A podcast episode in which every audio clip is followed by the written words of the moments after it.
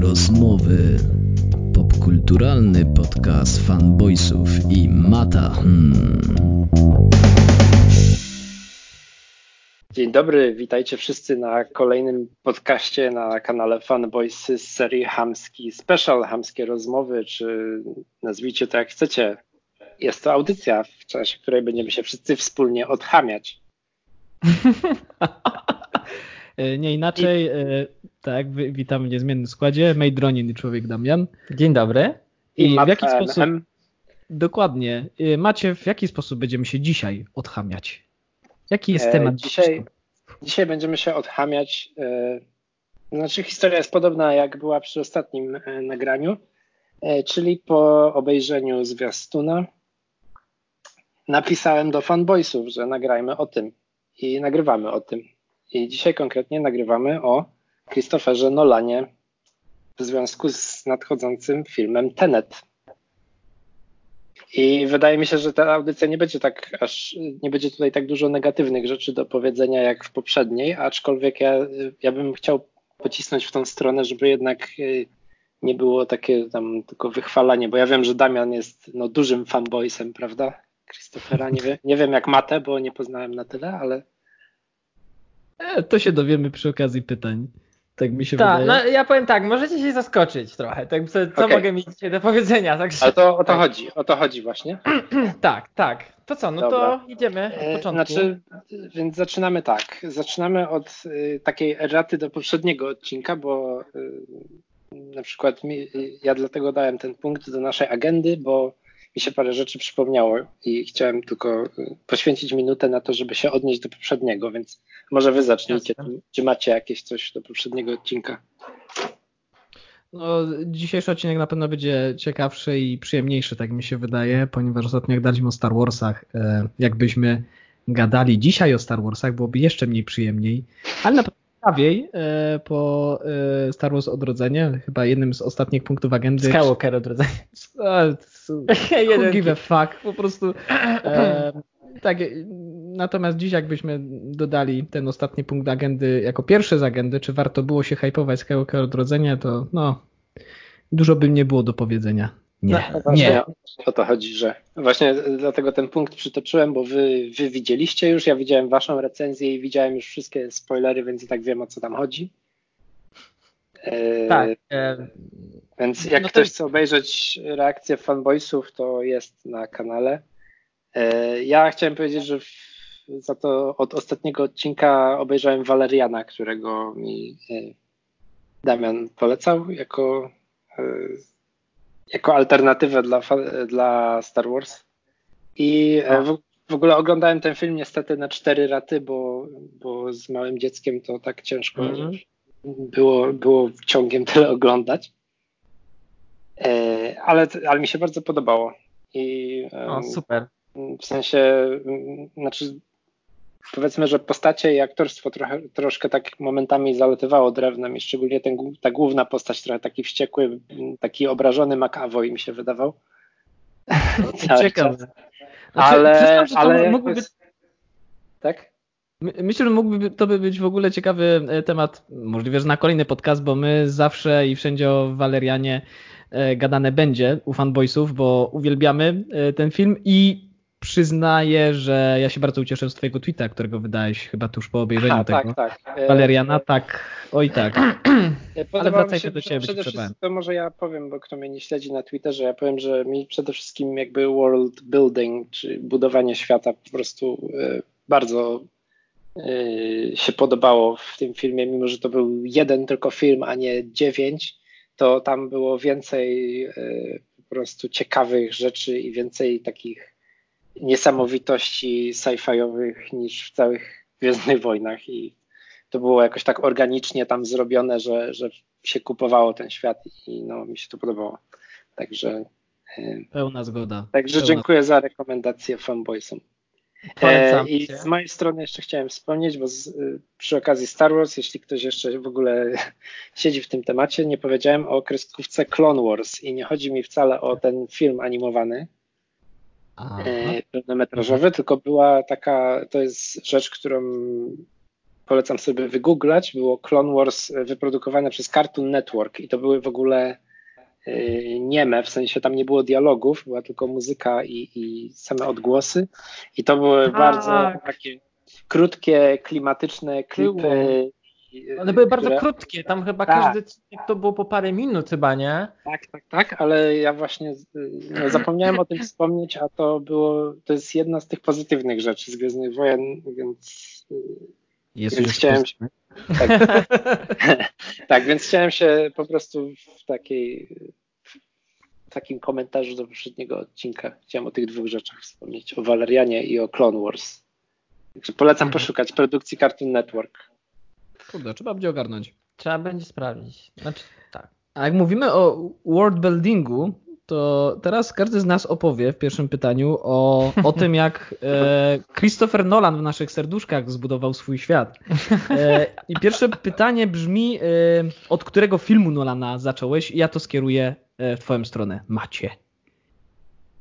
E, więc tak, y, może ja w ogóle zacznę, powiem, które filmy widziałem, które nie, bo Nolana widziałem wszystko poza całkiem pierwszym, śledząc bodajże się ten film nazywa.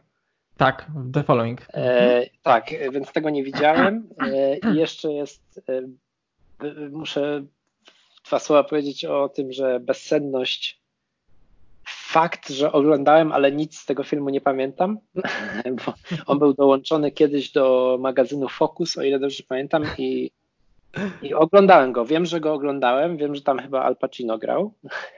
Tak. E, ale nic nie wiem, o czym on był. E, w sensie wiem, że się akcja działa na kole podbiegunowym, więc też jakby moja opinia na, na Nolana y, na bazie tego filmu tak raczej nie będzie oparta, bo y, no, z tytułem wstępu, tak?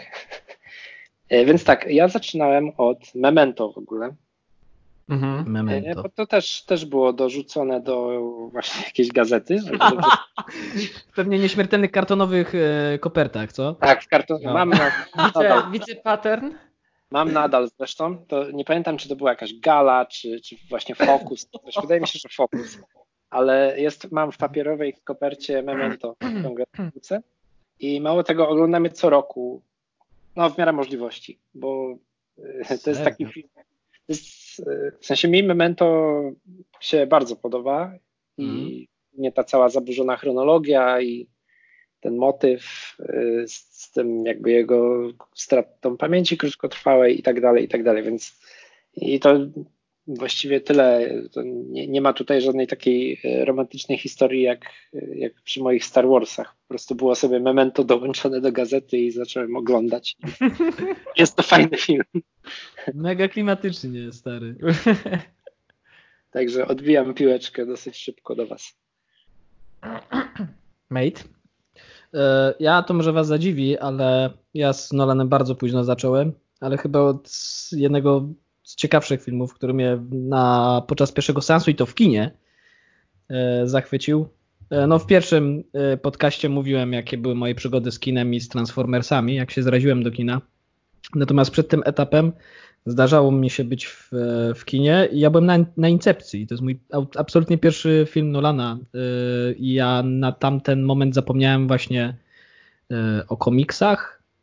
Um, zapomniałem, ile mi to kiedyś radości sprawiało. E, ja przegapiłem e, trylogię Batmana, natomiast tak, Incepcja była moim pierwszym, pierwszym filmem e, i ja wtedy na tamten moment w ogóle się nie interesowałem reżyserami, aktorami. No oczywiście, no DiCaprio mordę znałem, ale nic poza tym. Po prostu no, wywalił mnie z kapciów ten, ten film.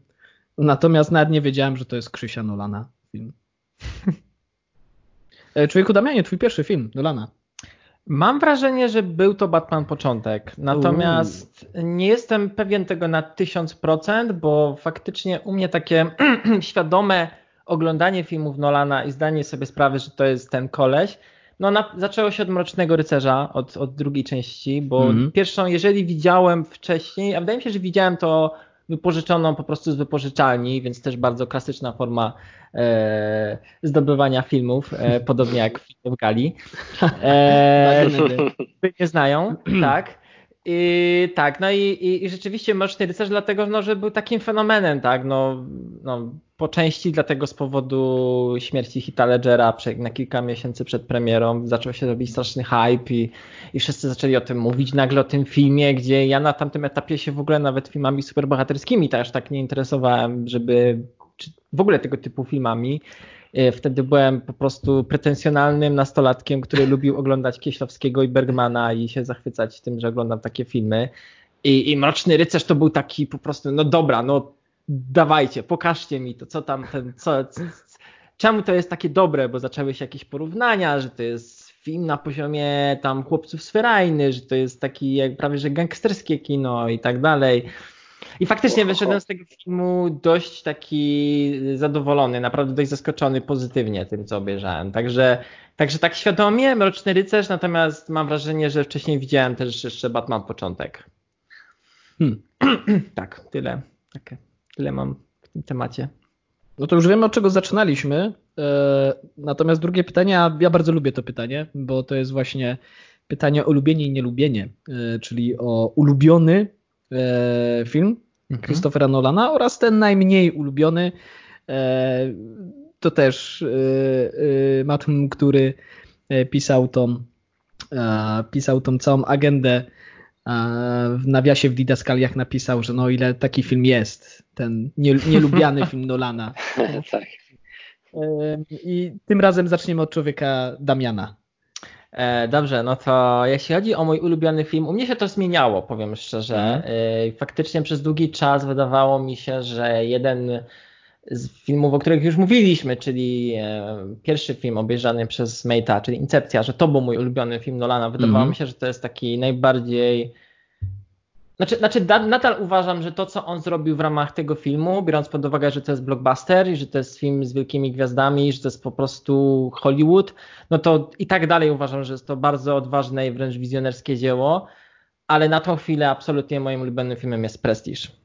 Uuu. Tak, to jest film, który no mnie proszę. naprawdę ostatnio zrobiłem sobie rewatch tego filmu i to nawet dwa razy I, i jestem zachwycony. Jestem zachwycony tym, w jaki sposób ten film, znaczy to jest strasznie ciekawy w ogóle film o rywalizacji artystów, o, o ludziach, którzy konkurują ze sobą e, w bardzo ciekawej w ogóle dyscyplinie, jaką jest. Właśnie o to chodzi, że chciałem mówić, że, że w sensie temat jest jakby niecodzienny i nie widzisz codziennie magików, iluzjonistów. E, tak. Mm. Poza czymś, co, czekajcie, jak się nazywał ten film, co, co oni okradali bank magicy? Nie pamiętam. A. Ha. Ciekawe, ale ja kompletnie. Ocean's Eleven? Nie, nie, nie za, zapomniałem teraz. Zapomniałem. No Kurczę. dobrze. Nie. Nieważne, ale, ale ale to było, to było dosyć słabe w każdym razie, a tutaj jest temat właśnie takich iluzjonistów faktycznie ciekawie dźwignięty. Tak, tym bardziej, że rzeczywiście strasznie ciekawe w tym filmie jest to, że na pozór, no co, oglądamy rywalizację dwóch iluzjonistów. Wydawałoby się, że no co jest ich stawką? Stawką jest, no nie wiem, no ich publiczność, tak? Stawką jest to walka o pieniądze, o sławę i tak dalej. Tym, ty, ty, tym samym, e, inaczej, e, jak się ogląda ten film, to stawka jest o wiele w ogóle większa w stosunku do tego, co na pozór mogłoby się wydawać. E, I, i, i to się ogląda z takim, jak się ogląda jak thriller, ogląda się jak taki wręcz współczesny dreszczowiec. Nie, nie czuję się, że to ogląda się jak taki kostiumowy, nudny, taki rozciągnięty, super elegancki, drogi hollywoodzki film. Nawet przez to, jak on tam używa kamery w tym filmie, że jest dużo takich ujęć z ręki, e, że on się jakoś niespecjalnie tam podnieca jakimiś panoramami w tym filmie, takimi jakimiś wielkimi e, jakby ten film jest piękny, a jednocześnie strasznie angażujący. Taki, taki pokryty kurzem, aż e, tak. czuć, czuć zapach tych sali takim spruchniałym drewnem. Tak. Strasznie seksualny jest ten film. Klimat jest, e, klimat jest bardzo ciekawy i jeszcze, jeszcze będę o, o tym mówił później przy, przy następnych punktach, bo chciałem coś powiedzieć, ale nie będę wybiegał, także ja, ja na, razie, na razie nie skomentuję tego prestiżu za dużo. Jasne, spoko. Także, także Prestige jest na tą chwilę moim e, numerem jeden, natomiast gdybym miał wymienić film, który, znaczy widziałem wszystkie jego filmy, e, Nawet oczywiście, widziałem, Nawet widziałem jego krótkometrażówki, znalazłem. Nawet mi jedną puszczał, ja mówię, serio, to jest Nolan? tak, i jeszcze niedawno... Quay, że, że mówię Quay? Quay to jest jego nowsza krótkometrażówka, to jest ta o tych animatorach, którzy bawią się tymi lalkami, natomiast ta pierwsza to jest Doodlebug chyba, to jest to co ten mały chłopek zgniata drugiego chłopka, a potem się okazuje, że jest jeszcze większy Laciem. chłopek, no nie, no to... który zgniata. Tak myślę, okej, okay, dobra, no idź już spać. Idź rób tą incepcję, nie? I te Batmany. E, także tak, natomiast moim najmniej ulubionym filmem na tą chwilę, i tu też mi się opinia zmieniała przez, przez lata, jest Interstellar. Znaczy, to wydaje mm -hmm. mi mhm. się, że to jest jedyny póki co w jego karierze taki film, który no jest, jest przestrzelony. No tam mało co w tym filmie niestety specjalnie działa, ani na poziomie postaci.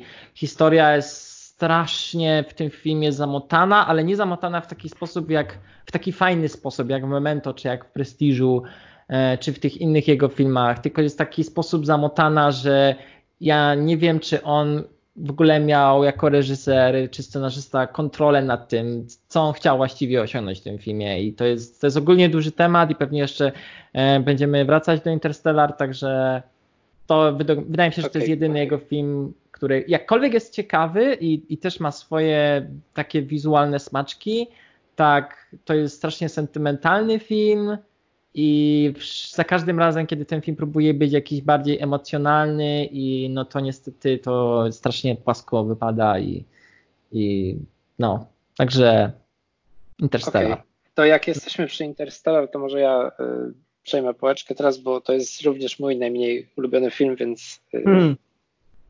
y, więc właściwie mam dwa punkty wynotowane, bo y, Interstellar to jest jeden, bo tak, uważam, że to jest no, ciekawe widowisko, jakby nie patrzeć. Mhm. E, I zresztą scena dokowania jest kapitalna. E, tak, i parodiowana cudownie. Paro, świetnie parodiowana.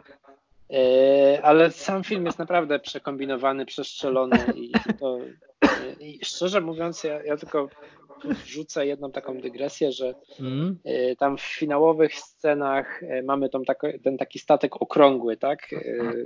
Który mm. jakby leci zasiedlać dalej, tak?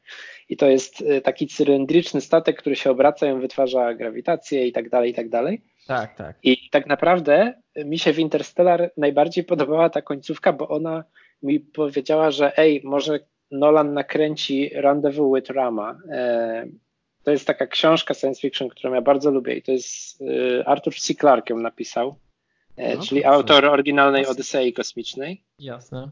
E, I w Polsce to się nazywa Spotkanie z Ramą bodajże i właśnie mhm. Rama to jest taki statek kosmiczny, że on jest cylindryczny i on na zewnątrz ma wszystkie rzeczy i, i jakby się obraca i imituje grawitację i tak dalej, i tak dalej.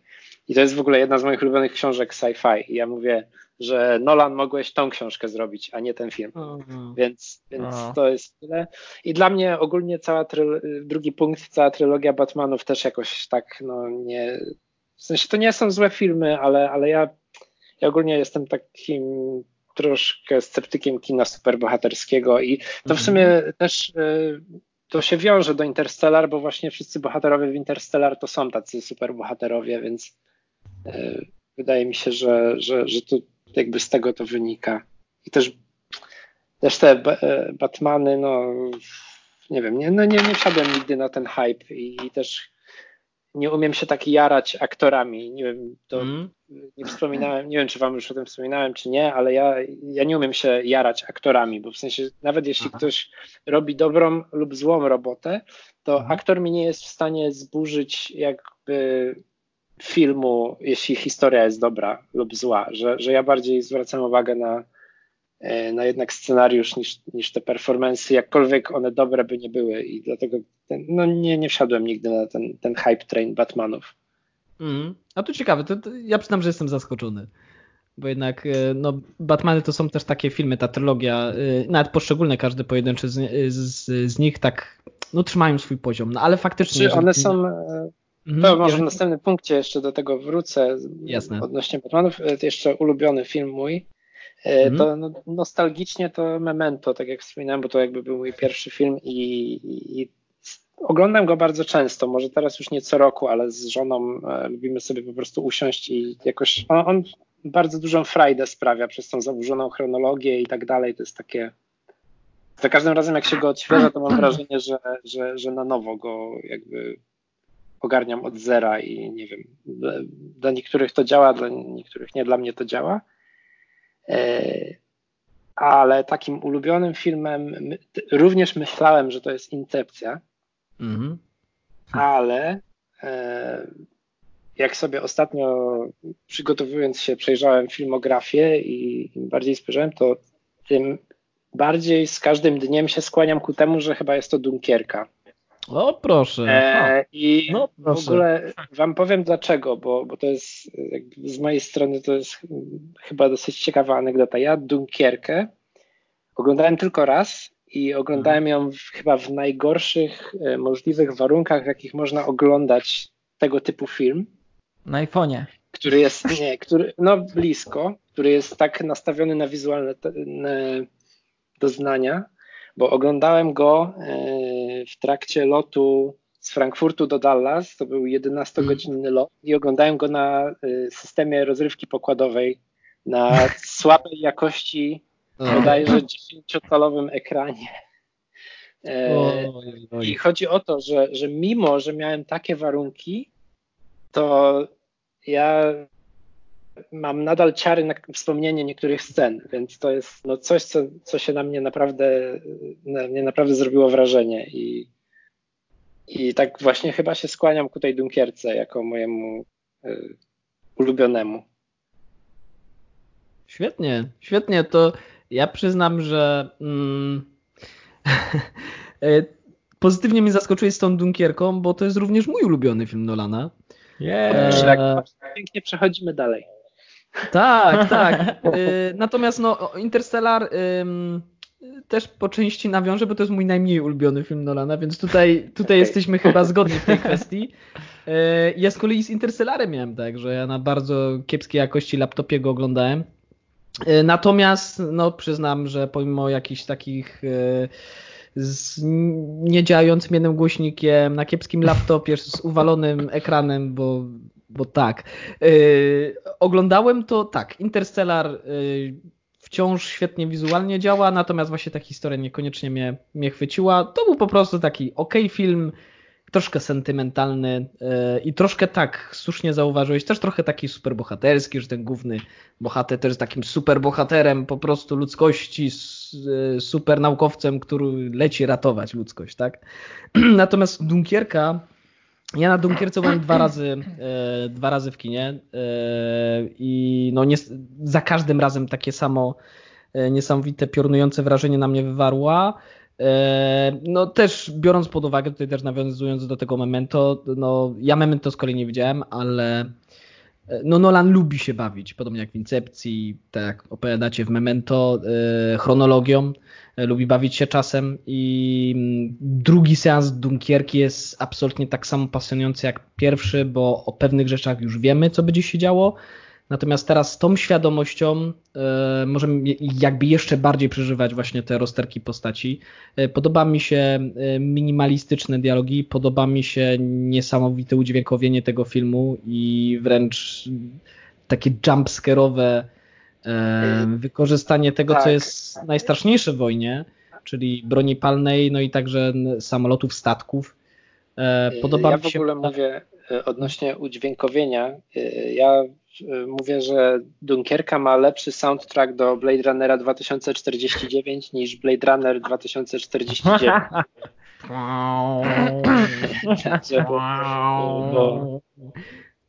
no jest taki, taki, no jest z tego Blade Runnera taki atmosferyczny, no natomiast kurde, no ja nie mogę, no E, kłaniajcie się narody przed Hansen Zimmerem, no ten soundtrack jest rewe e, rewelacyjny, ja nie wiem, czy słyszałem drugi taki soundtrack współdziałający z tym, co dzieje się na ekranie.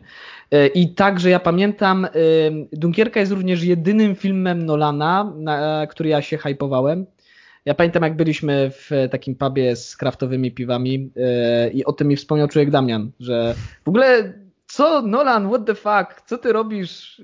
Kurde, film wojenny i jakiejś operacji y, Dynamo y, wycofania właśnie żołnierzy, że no cała y, operacja przedstawiona w tym filmie no, polega na, na ewakuacji żołnierzy, także odwrocie, co nie jest, co szczególnie, nie wiem, tym bardziej konserwatywnym niektórym ludziom od poglądów się podobało. Również tematyka tego filmu. Natomiast dla mnie to było kurde ciekawe. Mówię, w końcu ktoś się wziął za tą ciekawą, ciekawą akcję, ciekawą operację wojskową i ja autentycznie myślę sobie, kurde, no co ten facet od Batmanów Incepcji zrobi z tym? To będzie na pewno ciekawe. No i chyba jednak tak podskórnie jestem fanem filmów wojennych, dlatego tak, Dunkierka w serduszku. Czy, tak, najbardziej. Tak, ja, ja chciałem jeszcze powiedzieć, mhm. jeżeli mógłbym jeszcze a propos coś Dunkierki powiedzieć, to mhm. co ty mówiłeś, świetne w tym filmie jest to, ja też jestem wielkim fanem w ogóle tego filmu, właśnie to, co Nolan zrobił z jak pokazał przeciwnika, że go właściwie nie pokazywał, że na przykład Dokładnie. tak, że Dokładnie na przykład tak. te pierwsze sceny, że oni po prostu idzie, idzie grupka młodych facetów po ulicy i nagle zaczynają się jakieś strzały, ale nawet nie wiemy kto strzela, nie? Potem tak. mamy przez chwilę wrażenie, że to Francuzi będą do nich strzelać, do tych Brytyjczyków. Jest taki straszny chaos wojny, taki po prostu tak. dezorientacja, I... pokazanie, albo jak na przykład samoloty lecą, to jakby to jest jakby w filmie fantazy pojawiał się jakiś potwór z góry. Nagle Dokładnie. słyszymy jakąś tą, tą syrenę Jericho, która ma do tych e, sztukasów po prostu... Messerschmittów chyba akurat, ale... Tak, tak, tak, dokładnie. Chyba jednak sztukasów, tak mi się Albo wydaje, ale ojej, nie wiem, sprawdzimy na Wikipedii. Dobra. E, w każdym razie, no po prostu ma się wrażenie, że rzeczywiście on tu prawie, że korzysta z takiego języka grozy, opowiadając o tym, że to jest dużo takiego suspensu w tym filmie. Znaczy, Także, mnie przede no. wszystkim Dunkierka urzekła tym, że jest e, bohater zbiorowy i że nie skupiasz się właśnie na jednej osobie. Dobrze powiedziane. To się tak mhm. tak rozmywa e, jakby ten bohater i że łatwiej się jest wczuć w to, bo to jest grupa ludzi i ty możesz też być łatwiej w tej grupie wtedy. E, to jest tak. jedno. A dwa, że ten film idealnie pokazuje beznadzieję tej sytuacji, że on zmienia perspektywę w trakcie i on pokazuje z dwóch stron, że tak naprawdę było strasznie z każdej strony i że to Dokładnie. można stać, nie wiadomo skąd do ciebie strzelają i tak naprawdę mhm. może akurat umrzesz, a może akurat nie umrzesz, może zdążysz się wyewakuować. Więc tak, i te dogfightsy świetne. Walki po prostu Walki, powiedz, tak, tak, tak Chyba nie widziałem jeszcze, żeby w żadnym filmie tak, e, tak pokazali mhm. po prostu, że no, oni mieli sekundy na to, żeby oddać e, strzały dosłownie w powietrze. E, świetnie to pokazali w tym filmie. Mhm. Znaczy nie, Dunkierka to naprawdę no wow. Mhm. Wow. E, natomiast drugie to jest takie bardzo, bardzo, e, drugie, trzecie, przepraszam, e, pytania, raczej takie zaproszenie do dyskusji i to takie bardzo otwarte. To jest no, ogólnie czym się charakteryzuje twórczość Nolana, jakim stylem.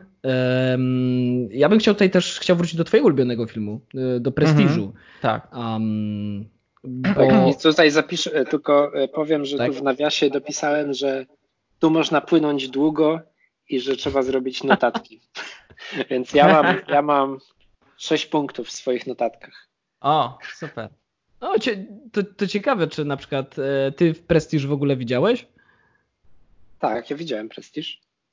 Świetnie. E, zresztą mówiłeś chyba, że, że jednego filmu i coś tam. Nie, ja nie, ja nie widziałem e, całkiem pierwszego i bezsenność, bezsenność nie mm, pamiętam mm. po prostu. Więc... Aha.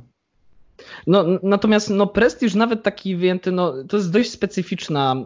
E, mi też cholernie się podobał ten film. O, e, s, e, film kostiumowy, tak mogłoby się wydawać. Film o magikach. Kto się dzisiaj jara magikami, chociaż teraz mi się wydaje, że też za sprawą Nolana oni mogą e, przeżywać jakiś, e, jakiś renesans. I mam talent. E, I mam talent. które na pewno powstało tylko i wyłącznie yy, wzorując się na twórczości Nolana. Oczywiście. mam... Ale czajcie, czajcie, jakby taka scena była, że wychodzi Hugh Jackman, a tam Chylińska y, siedzi i ten. Trzy razy Jesteś tak. aktorem, a nie iluzjonistą. I Gosia Foremniak. Ty już tak. na tym zarabiasz, chłopie. Daj im, daj im się wykazać. Daj Krystianowi Znowu Bale'owi przegrał z kimś, kto śpiewa. No. Y, no natomiast, tak jak mówię, z boku to się wydaje taki film totalnie z czterech liter, E, natomiast tak, on, on ma ten, ten, ten styl nolanowski, tą narrację nolanowską, ma dziwne motywy, na które Nolan zwracał uwagę. E, cały motyw z Nikolą Teslą. Tak. I z klonującymi się kotami, no ja pierniczę, no po prostu no i, i mia, ma to, co jest chyba znamienite u Nolana, czyli poznawanie historii um, i cieszenie się kunsztem e, reżyserii tego filmu e, oraz skryptu podczas kolejnych obejrzeń tego. Bo dość późno dowiadujemy się, jak ten cały, e, jak, jak ta cała sztuka wyglądała. U tych, u tych iluzjonistów, ta opus magnum po prostu, jednego z nich. Znikający człowiek. Tak. Natomiast z tą świadomością, jeżeli oglądam film po raz drugi, absolutnie mu to nic nie ujmuje. I tak samo jest w Dunkierce, tak samo jest w Incepcji, tak samo jest w większości filmów Nolana. Absolutnie. Znaczy mi się One wydaje... są bardzo rewatchable. Strasznie. Znaczy, wydaje mi się, że bardziej niż jakiegokolwiek innego reżysera, ale to też myślę, że dlatego, że on ma pewną fiksację na punkcie w ogóle montażu swoich filmów. Jak je montować, on nie potrafi, nawet Dunkierka, który wydawałoby się, że to jest taki film właśnie, o to jest film wojenny, tak, więc będziemy po prostu oglądać, to się zdarzyło, to się zdarzyło, to się zdarzyło. Nawet ten film, tam mamy na początku wyraźnie policzone e, wszystkie lokacje, pokazane ile czasu trwa w każdej lokacji i wydaje mi się, że jego taką cechą, i to widać zwłaszcza, na pewno to widać w Prestiżu, a myślę, że to widać w każdym jego filmie, to jest to, że on na początku zawsze chce widza zdezorientować. Mm. To jest jego pierwsza rzecz i wydaje mi się, że to jest jego w jakimś sensie sukces, dlatego że on zmusza cię do pracy nad filmem. W tak, trakcie i... on w jakimś sensie angażuje cię intelektualnie, bo tak naprawdę prestiż też można by opowiedzieć po prostu linearnie, tak? jakby, jakby to, to, nie jest taka fabuła jak Incepcja czy Interstellar, gdzie tam są jakieś tam zabawy z czasem, tak? No, gdzie, gdzie to się jednak no, wymaga jakiegoś tam innego podejścia do narracji. Natomiast no, on zmusza cię do tego, tak mówisz, żeby się angażować i żeby cały czas budować tę historię w swojej głowie i on tak potrafi ten film poszatkować, że nawet jak się ogląda za drugim czy za trzecim razem, to dalej mam wrażenie, że nie wszystko jest na 100% jasne i oczywiste, bo on ci pewnych rzeczy nie pokaże. I z pewnymi rzeczami po prostu cię zostawi od tak. I, i to jest jak na takie filmy wielkiego studia, jak na takie no, kino hollywoodzkie, no to jest naprawdę rzadkość dzisiaj. I też jako przedłużenie tej myśli, e, przede wszystkim się wydaje, że mimo, że jakby jest dużo takich e, tam motywów właśnie abstrakcyjnych mocno, tak, bo mamy na przykład te wiele warstw snu, tak, w Interstellar to w ogóle tam jest namieszane z tymi liniami czasowymi i tak dalej, ale nawet wracając do prestiżu, wracając do memento, mhm. są takie zabiegi właśnie bardzo abstrakcyjne, ale cechą wspólną tych wszystkich filmów i, i to jest jeden z takich kluczy, mi się wydaje, dla których ja lubię Nolana, że mimo, że on pokazuje takie fantastyczne rzeczy też jak Batmany, superbohaterskie, te wszystkie motywy i tak dalej, to mhm. u niego wszystko wygląda realistycznie, w sensie, że ja, ja totalnie kupuję te rzeczy, że to jest takie organiczne i tak dalej. I zresztą wydaje mi się, że on bardzo y, skąpo używa pomocy CGI albo bardzo subtelnie. Mhm. E, I to, to, wszystko, to wszystko wygląda realistycznie, tak? Nawet, nawet Batman, który jest chyba najbardziej odrealnionym, jakby oderwanym od rzeczywistości filmem, to y, po prostu to jest zrobione realistycznie, że to nie wygląda jak E, wiecie, tandetny, kolorowy, jakiś e, pstrokaty komiks, jak Marvele nie, nie, nie zalatuje plastikiem i tak dalej, i tak dalej. Więc tak, mi się tak wydaje, no. że to jest, to jest klucz, że on potrafi, Nolan potrafi się jara różnymi abstrakcyjnymi rzeczami, ale sprzedaje to w sposób taki realistyczny, że, że widzowi jest te, tą pierwszą taką barierę jest łatwiej złamać, bo, bo jakby dużo rzeczy się wydaje znajomych. Tak, ale to nawet chyba wydaje mi się, że nawet jeszcze bardziej takim, takim mocniejszym przykładem tego jest w ogóle Incepcja.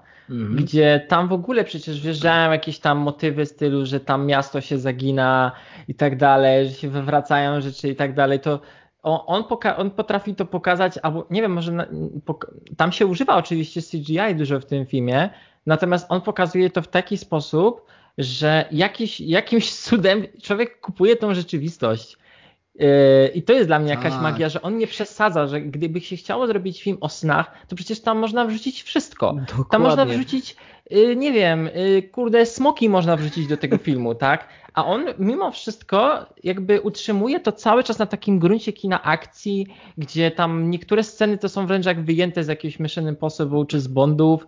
I to jest nawet fajnie nawet wyjaśnione, że nie możemy za bardzo ingerować, ta rzeczywistość nie może być za bardzo zmieniona, bo wtedy te projekcje podświadomości za bardzo się orientują i cię Tak, atakują, więc ale- on potrafi sprzedać takie coś, nie? E, Ja, ja jeszcze tutaj wam wtrącę a propos tego, co ty, Matt, powiedziałeś, e, o tym hiperrealizmie. On strasznie dba o to. e, I a propos Incepcji, Incepcja to jest chyba jedyny film, jedyny film, w którym ktokolwiek dał faka z tego powodu, że jak jest ten pierwszy heist e, i wiadomo, na, wi- widzimy to w filmach z Bondem, widzimy to w filmach Mission Impossible, widzimy to w jakichkolwiek filmach, gdzie jest infiltracja e, broń z tłumikiem, i w większości filmów to załatwia sprawę. Tylko tak, jak użyjesz broni z tłumikiem i kogoś załatwisz, to nie oznacza automatycznie, że upadające ciało nie wyda żadnego odgłosu. Mhm. Nolan zadbał o to, że po prostu to, jaką choreografię wprowadził z Leonardem DiCaprio jest Tak. strzał, podbiegnięcie, położenie, strzał, podbiegnięcie, położenie ciała. Y, Ja się pierwszy raz z czymś takim, z takim hiperrealizmem, jeżeli chodzi o, o właśnie taki espionaż spotkałem w filmie. No, to jest rzeczywiście, no, to jest świetne. No i przede wszystkim zaznaczmy też, że nawiązując do tego montażu, o którym Damian wspomniał, że Nolan ma jakąś taką umiejętność e, pozwalania scenom wybrzmieć, że po prostu jego montaż to nie jest właśnie taki żyk zmian perspektyw i tak dalej, i tak dalej, Tak. tylko to jest pełna imersja w tym, co się dzieje i to jest no to jest po prostu rzemiosło, które ciężko tutaj jakby podrobić komukolwiek, bo e, mało jakby tak imersywnych filmów akcji jest. Tak mi się wydaje, e, jak to, co Tak. robi Nolan. Tak, znaczy w ogóle tu dotknąłeś ciekawego tematu, bo mówimy o stylu Nolana, tak, o jego motywach typowych. Tak, tak, Taki jest cały ten temat. Ja tu w ogóle chciałem trochę bardziej się wgryźć w to, bo faktycznie jego pierwszym takim nadrzędnym celem w jego filmach jest imersywność, tak? Wydaje mi się, że to jest to jest bardzo oczywiste, chociażby po tym, że on, nie wiem, używa tych kamer IMAX, że tak strasznie zależy mu na tym, żeby wszyscy oglądali filmy w kinie. Nawet pod koniec trailera do Tenetu jest napisane, że see this on the big screen for the maximum effect, czy coś. Więc on nie tylko chce cię zmusić, żebyś obejrzał film w kinie, on chce cię zmusić, żebyś trailer obejrzał w kinie. Prolog przecież Tenetu leciał e, w IMAXie i zresztą innych jego filmów też wcześniej. I, Na Pornhubie. tak, no i, i, i, i też. Tak, by the way, ktoś wrzucił prolog Tenetu na Pornhuba i Warner, ktoś z przedstawicieli Warner Bros. musiał go stamtąd usunąć. Spoko, może ktoś jest takim fanem, że to jest dla niego fab content. Nie, nie wiesz. Zdecydowanie. Tak, i, i, i rzeczywiście, i, i z jednej strony on tak strasznie dba o ten właśnie, o ten realizm, o to, żeby te mm, zdjęcia były dopieszczone, o to, żeby te lokacje były właśnie e, e, ogromne i z rozmachem i żeby wszystko było takie namacalne, ale z drugiej strony to, co on robi w tych filmach, no to on właściwie rozkłada film jako sztukę filmową trochę na części pierwsze, nie? No, nawet pojawiały się jakieś takie interpretacje, że in- incepcja to jest właściwie jak proces powstania filmu, że incepcja to jest tam, że jest postać producenta, to jest ten, ten Saito cały, który tam dba o Mhm. wszystko, kasę i tak dalej. Jest postać architekta, który buduje ten e, labirynt, czyli scenarzysta. Jest Ja postać reżysera, który jakby kieruje całą ekipą. Jest postać e, forgera, który przebiera się za innych, czyli jest aktorem. E, więc wydaje mi się, że to tak, no to Dosyć, już jest tak dosyć no, płynięcie. Grube, tak, natomiast no, no na pewno no, no ciężko też nie widzieć, że na przykład Prestige, tak? No Prestige jest w jakimś sensie też filmem o kinie, o spektaklu, tak? O tym, co możesz zrobić dla, dla osiągnięcia tego podziwu publiczności, jak musi wyglądać życie takiego artysty i tak dalej, że, że to jest, wiadomo, no wątpię, że jakikolwiek reżyser musi poświęcić swoje życie albo się klonować, żeby zostać reżyserem. Ale no w jakimś sensie wydaje mi się, że on próbuje nam pokazać, że my fascynuje nas jakby, chcemy dać się oszukać magii kina, a jednocześnie fascynują nas kulisy tego i że to jest wszystko, to jest jakaś tam iluzja i że tam jest taka scena, że że jest taka sztuczka pokazana z, chyba z kanarkiem, z jakimś tam ptaszkiem i pokazuje się, że tak, tak i, i, to jest świetna scena, bo wszyscy oglądają to jako sztuczkę i jest publiczność i oglądają to jako po prostu sztuczkę magiczną, natomiast tam chyba jedna dziecko, jedno dziecko po prostu siedzi właśnie na publiczności i mówi, że o, on zabił tego ptaszka, nie? A on mówi, nie, nie, tu jest, tu jest, nie? A się okazało później, że za kulisami oglądamy tak jakby behind the scenes tak, tego tak. i jest pokazane, że to jest tylko i wyłącznie e, że tam był, mieli drugiego tego kanarka, natomiast na ten pierwszy zginął, tak? W tej no, Zmiażdżyło go to całe dziwne. Zmiażdżyło go całe to, więc wydaje mi się, że on w ogóle strasznie tak opowiada o kinie. Wydaje mi się, że on opowiada trochę o procesie twórczym i to jest, prawie każdy jego film jest o tym, nie? I Ciekawe. W jakimś sensie, nie? Znaczy wiadomo, mniej lub bardziej, tak, no może niekoniecznie Dunkierka, tak, natomiast on w ogóle strasznie chce zwrócić naszą uwagę na takie rzeczy jak montaż, tak, jak, jak zdjęcia, tą głośną muzyką, nie, i tak dalej. On się po prostu strasznie jara samą reżyserią filmu. Znaczy on, on lubi też e, tak trochę męczyć widza, właśnie tak trzymać on edge, przecież e, sam finał Incepcji na przykład, jak sobie pomyślę, to jest, e, to jest na bezdechu się to ogląda i Mamy tuby, tak. zimmerowskie tuby po prostu i to wszystko, e, te, te, te sekcje dente, które tam podkreślają po prostu całe to napięcie i jeszcze to, że się dzieje wszystko jakby w trzech czy czterech e, warstwach tego snu jednocześnie i jak to wszystko później pierdyknie i lawinuje i tak dalej. To jest, e, to jest takie męczenie i zresztą tak samo jest z, z, na przykład z tą sceną e, słynną dokowania w e, Interstellar, przecież ona jest tak de facto okropnie męcząca, naprawdę, ale właśnie dzięki temu jakby trzymasz się w krawędzi fotela i, i nie możesz się oderwać. Tak, tak, absolutnie. No, znaczy, ee, no nie wiem, czy mamy jeszcze jakieś cechy stylu. No, e, tym Mat coś tam zapisał. No właśnie, podaj Sześć punktów jeszcze. aż z tego, okay. co dobrze znaczy, pamiętam. O, o, części już rozmawialiśmy, więc tak po prostu mm -hmm. y, po prostu je skreśliłem w trakcie. Ale na przykład ja chciałem wspomnieć i w ogóle tutaj trochę będzie dłuższa myśl o inspiracjach anime Nolana. O, o. O, e, Chyba wiem, o czym zaraz powiesz. Wyda- tak, ale wydaje mi się, że w ogóle tak jeszcze wrzucę myśl, że w tych, ja jestem, e, ja oglądam anime, ja lubię anime i mi się wydaje, że w każdej naszej chamskiej rozmowie będę jakieś anime próbował polecić, Bardzo bo uważam, że w, uważam, że w Polsce Śmiało. za mało się o tym mówi i za mało się ogląda, i, a tam jest bardzo dużo e, fajnych rzeczy.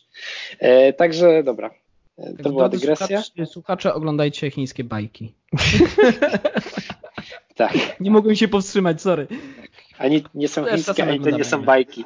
Także. To nie, absolutnie nie. Ale tak, jest taki, jest taki film, e, który się nazywa Paprika. Tak.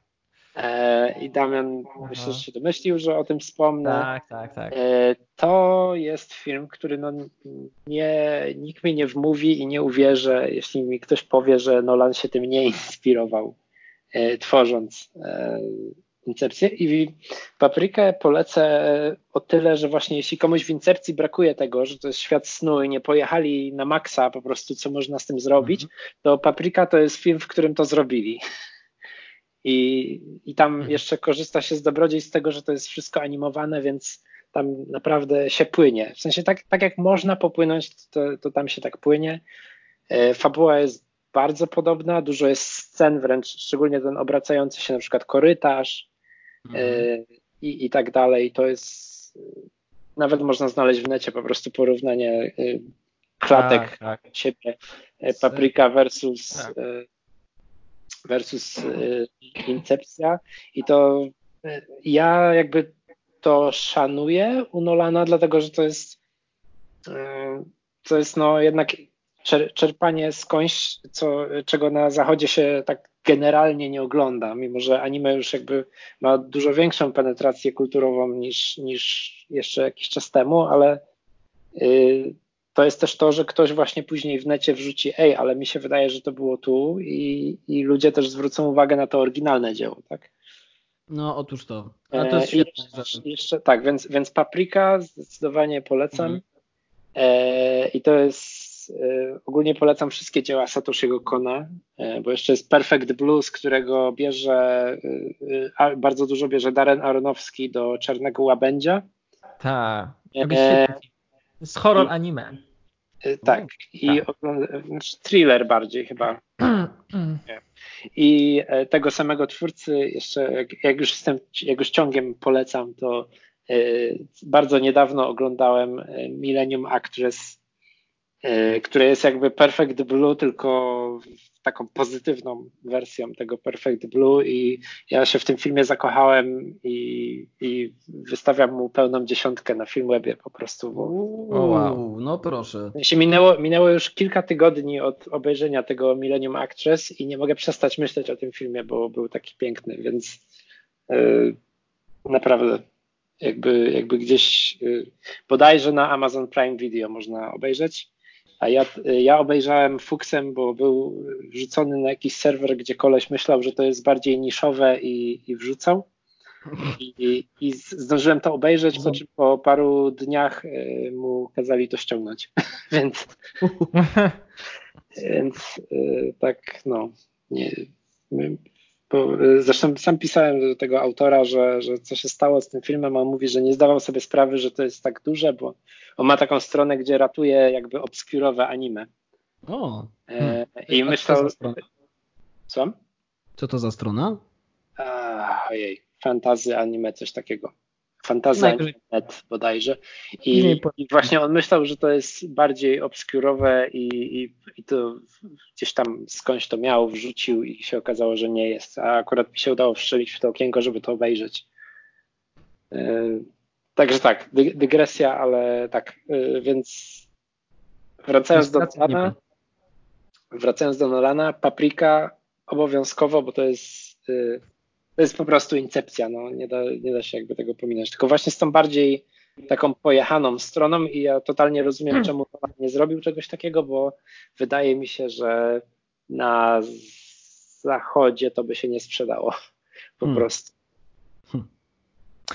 Tak, a poza tym to też jest Nolan, nie? Wydaje mi się, że o, to nie byłoby w jego stylu, żeby zrobić takie odjechane, jakieś wizualne rzeczy, takie kompletnie odjechane, takie kreskówkowe wręcz, nie?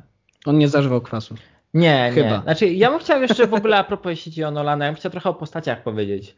Um, bo o tym się dużo mówi w kontekście tego, jak Nolan w ogóle pisze te swoje filmy, no bo on te wszystkie swoje filmy też pisze, tak, e, czasem ze swoim brat, bratem Jonathanem. E, I ciekawe jest to, że dużo jego filmów ma właściwie bardzo podobny typ postaci. Jest z tego powodu nawet, podejrzewam, że pewnie są z tego memy i, i można to uznać za formę krytyki y, jego filmów, a można uznać to po prostu za obserwację, że bardzo często jego postaciami są chłodni profesjonaliści w hmm. garniturach albo w jakichś super odświętnych ciuchach, którzy e, mają często problemy z kobietami. E, no tutaj można znaleźć, no przynajmniej, nie wiem, no, e, Interstellar, koleś ma problem z córką, też jest tak. chłodnym profesjonalistą w jakimś sensie. Incepcja, tak, no koleś, e, kolesiowi zmarła żona i go prześladuje w jego podświadomości, też jest profesjonalistą w garniaku.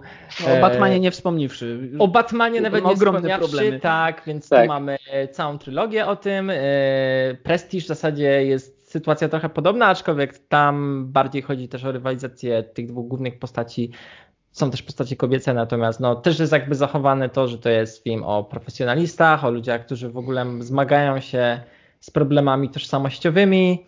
W ogóle problem tożsamości jest duży takim wątkiem filmów Nolana, tak, czyli e, kim jesteś, tak dalej, co to znaczy być człowiekiem, e, czym jest pamięć, jaka jest natura pamięci, trochę takie cyberpunkowo, Blade Runnerowo, takie, takie typowo science fiction tematy, no nawet w tym prestiżu, tak, nie wiem, no to, że on się tam boi, że pewnego razu e, tak się źle sklonuje albo coś, że on, ta jego właściwa, oryginalna wersja umrze, tak, albo to, że ten jego rywal z kolei ma tego idealnego brata bliźniaka, tak, którym się dzielą tą samą kobietą, z którym, e, nie wiem, e, no, wszystko robią razem i tak dalej, nawet sobie jak ten jeden palec sobie uciął, ten drugi też sobie uciął palec, więc mhm.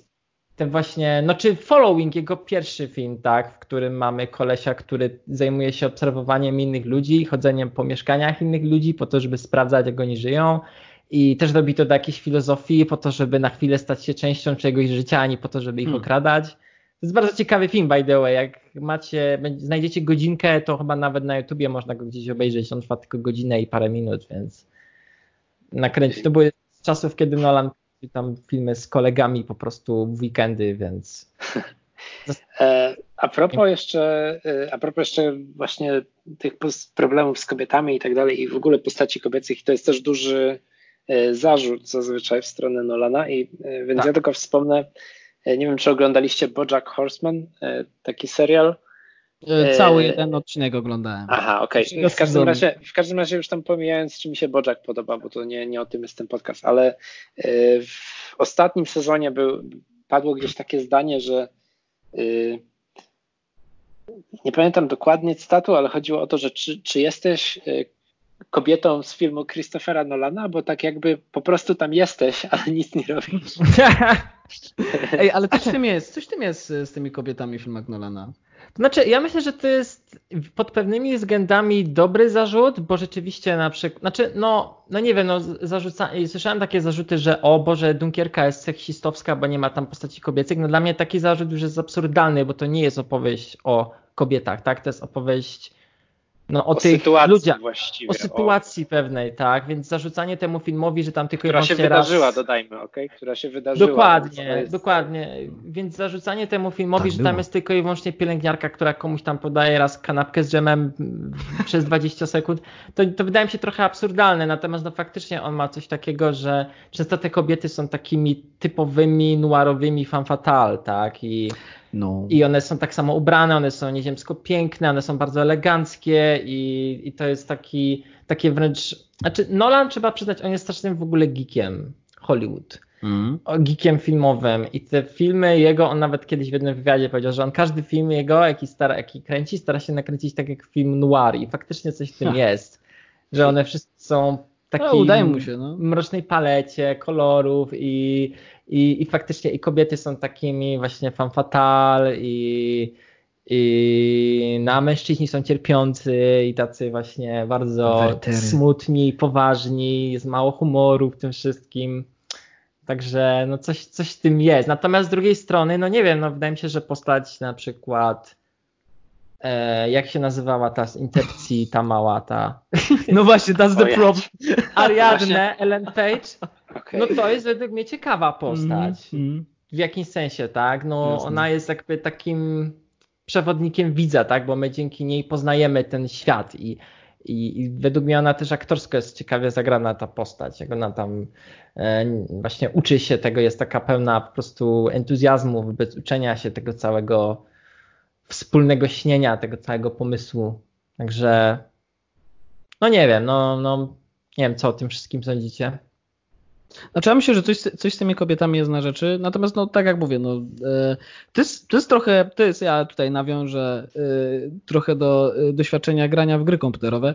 Ja wiem, że są tacy ludzie, którzy wolą na przykład kierować kobietom, a na przykład faceci, którzy, którzy wolą kobietom, na przykład, a ja jestem jedną z tych osób, co lubię być jak najbliżej również płcią tożsame z postacią i no mi jako facetowi to akurat nie przeszkadza, natomiast tak dostrzegam problem. Tak mhm. dostrzegam problem tutaj.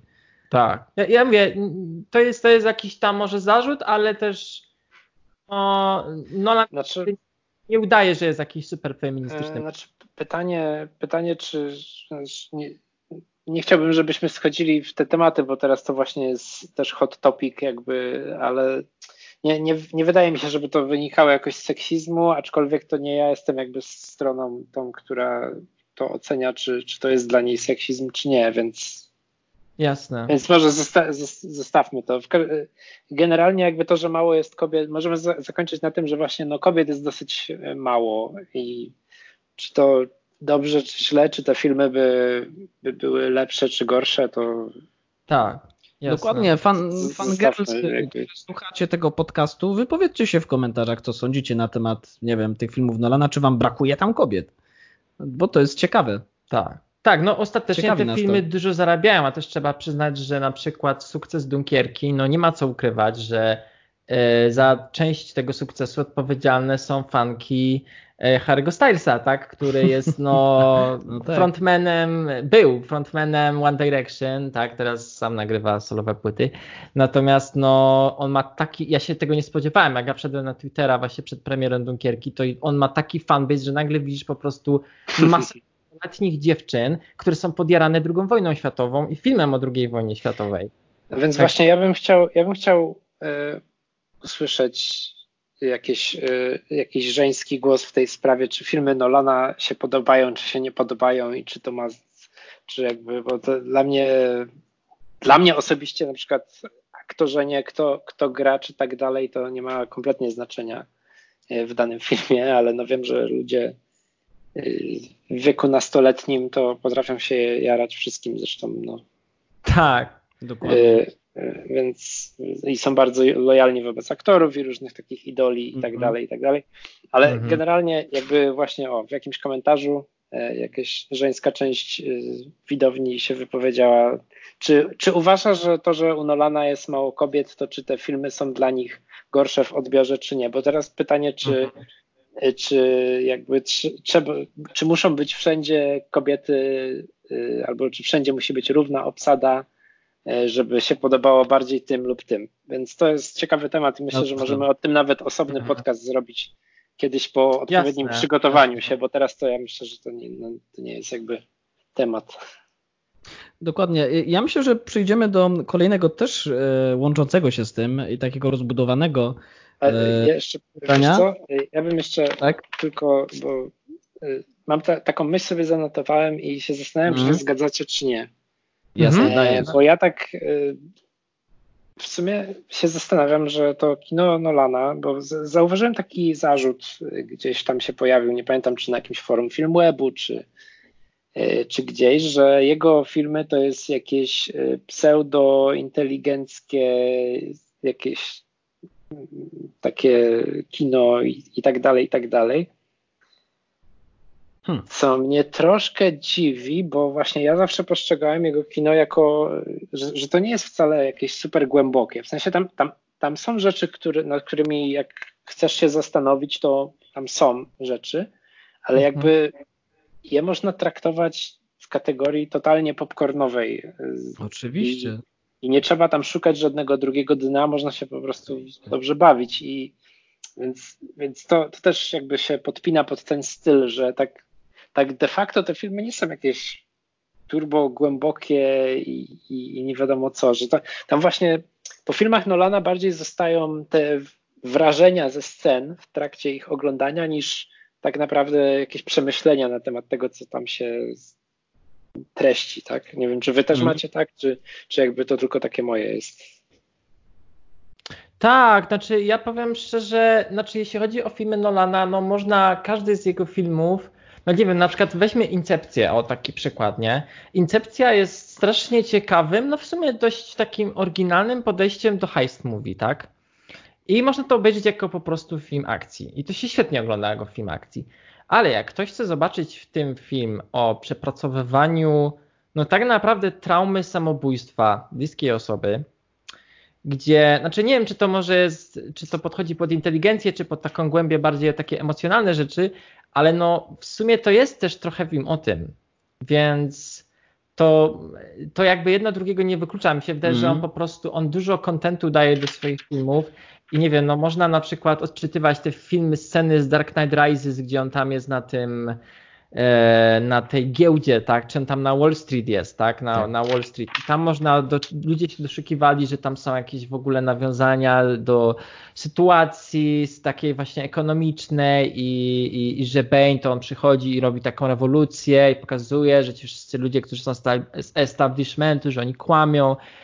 A z drugiej strony, jak się Nolana zapytali o to w wywiadzie jakimś, co słyszałem, to on powiedział, że nie, on, dla, nie, on, dla niego ten film nie jest polityczny, że on, obejrza, on nakręcił ten film, żeby był dobrą rozrywką dla ludzi w kinie.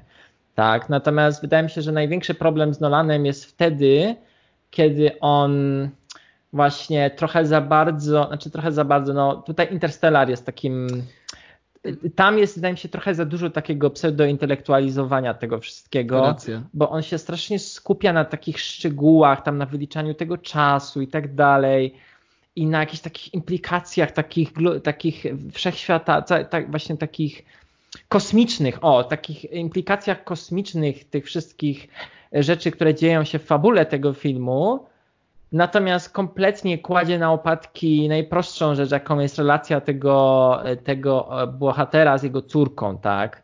To odsyłamy to a propos polecajek, to jak ktoś chce zobaczyć dobry film opowiadający o tym, jak wygląda e, bycie astronautą i jednocześnie bycie rodzicem, to polecamy film Proxima, który teraz jest w kinach, mam nadzieję, że jeszcze jest. Mm. I to jest w ogóle tak cudowny, mały europejski film, ale właśnie o wiele lepiej ten, ten cały wątek jest tam rozwinięty i Prawda. o wiele mądrzej niż to, co zrobił Nolan. I wydaje mi się, że on musi się troszkę jak w Dunkierce, że on, on, jego, on musi sam siebie trochę tak dyscyplinować.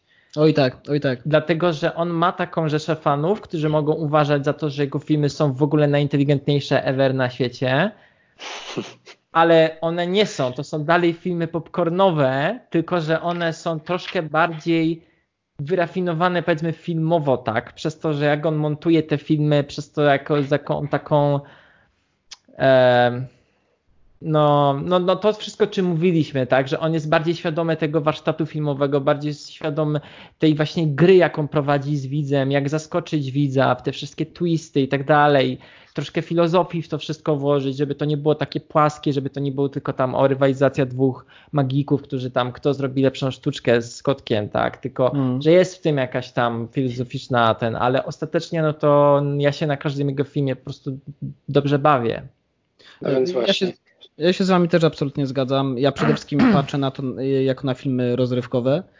I chyba też ten realizm, o którym Matt wspomniałeś, też mi się wydaje, że on też może sprawiać takie wrażenie, że to jest coś, coś takiego poważnego, coś e, takiego ambitnego, dużo mówiącego. E, a, znaczy bo... dla mnie to jest bardziej to, że to łatwiej mi kupić, bo, bo mimo, że to jest na przykład opowiada o superbohaterach, to się dzieje w świecie, który mi, w sensie tam są elementy, które ja znam z świata rzeczywistego, tak? Tam nie ma mhm. rękawicy Thanosa z takich rzeczy, że to nie jest coś, co ja sobie muszę abstrakcyjnie wyobrażać, tylko tam są pra, prawdziwe gnaty, prawdziwe w sensie broń, tak?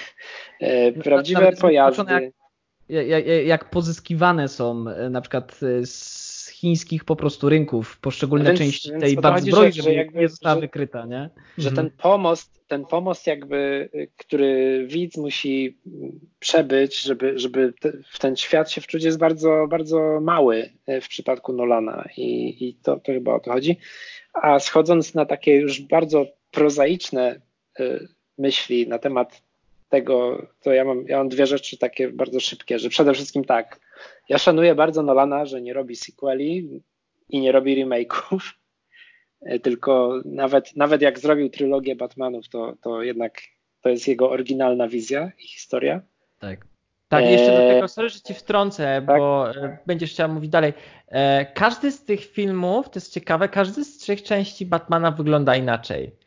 Nie wiem, czy zwróciliście tak. uwagę, te filmy są, Prawda. każdy z tych filmów jest trochę inny od siebie, nie? że pierwszy to jest taki właśnie mroczny thriller, drugi to jest taki kryminalny film, sensacyjny. Heist też bardzo. Też heist mówi, a trzeci film to jest taki wręcz katastroficzny film wojenny prawie, że. No, tak. no. faktycznie. Także to tylko tyle chciałem. Okej, okay. no i, i ostatnią myśl, którą mam tu wypisaną i to jest bardzo prozaiczna myśl, ale po prostu jak widzę, że Nolan coś nakręcił, to ja wiem, że ten człowiek szanuje mój czas i pieniądze i że ja mu mogę, i że ja mu mogę zapłacić i że, że po prostu wyjdę co najmniej z uczuciem, że nie straciłem pieniędzy, tak? Bo, bo to, czy mi się powiedzmy Interstellar podobał, czy nie, to jest tak. inna rzecz niż to, czy ja uważam, że warto mi zapłacić, żeby, żeby to widzieć. Dokładnie. Więc, o. więc z takich naprawdę już prostych rzeczy to, to możemy tak podsumować i możemy przejść dalej, jeśli, jeśli nie macie nic do dodania. Znaczy to, to, też, no, to też jest przede wszystkim ta cecha Nolana, którą chyba najbardziej lubię, że y, ja śmiem wątpić, że kiedykolwiek on mnie zawiedzie. Ja zawsze od niego dostanę dobry film. I, no i właśnie teraz przechodzimy do, do kolejnego tego pytania. Y, które sobie tutaj zadamy. Dlaczego i czy tak naprawdę mamy tylko jednego Nolana w kinie? Bo on jest bardzo charakterystycznym reżyserem. E, czy może są jakieś inne postacie w kinie, które są podobnie wpływowe? E, ja na razie odbiję to pytanie do Was e, i zastanowię się właśnie nad, nad reżyserem, który faktycznie zawsze mi daje ten pewnik tego, że zawsze dostanę dobry film, zawsze jakiś, jakiś ciekawy film. To może człowiek Damian teraz. Nie, czy nie przeskoczyliśmy jednego pytania? To tak, zmienimy kolejność. Dobra, spoko. Tak, bo jasne. tak płynnie wyszło. Jasne, spoko.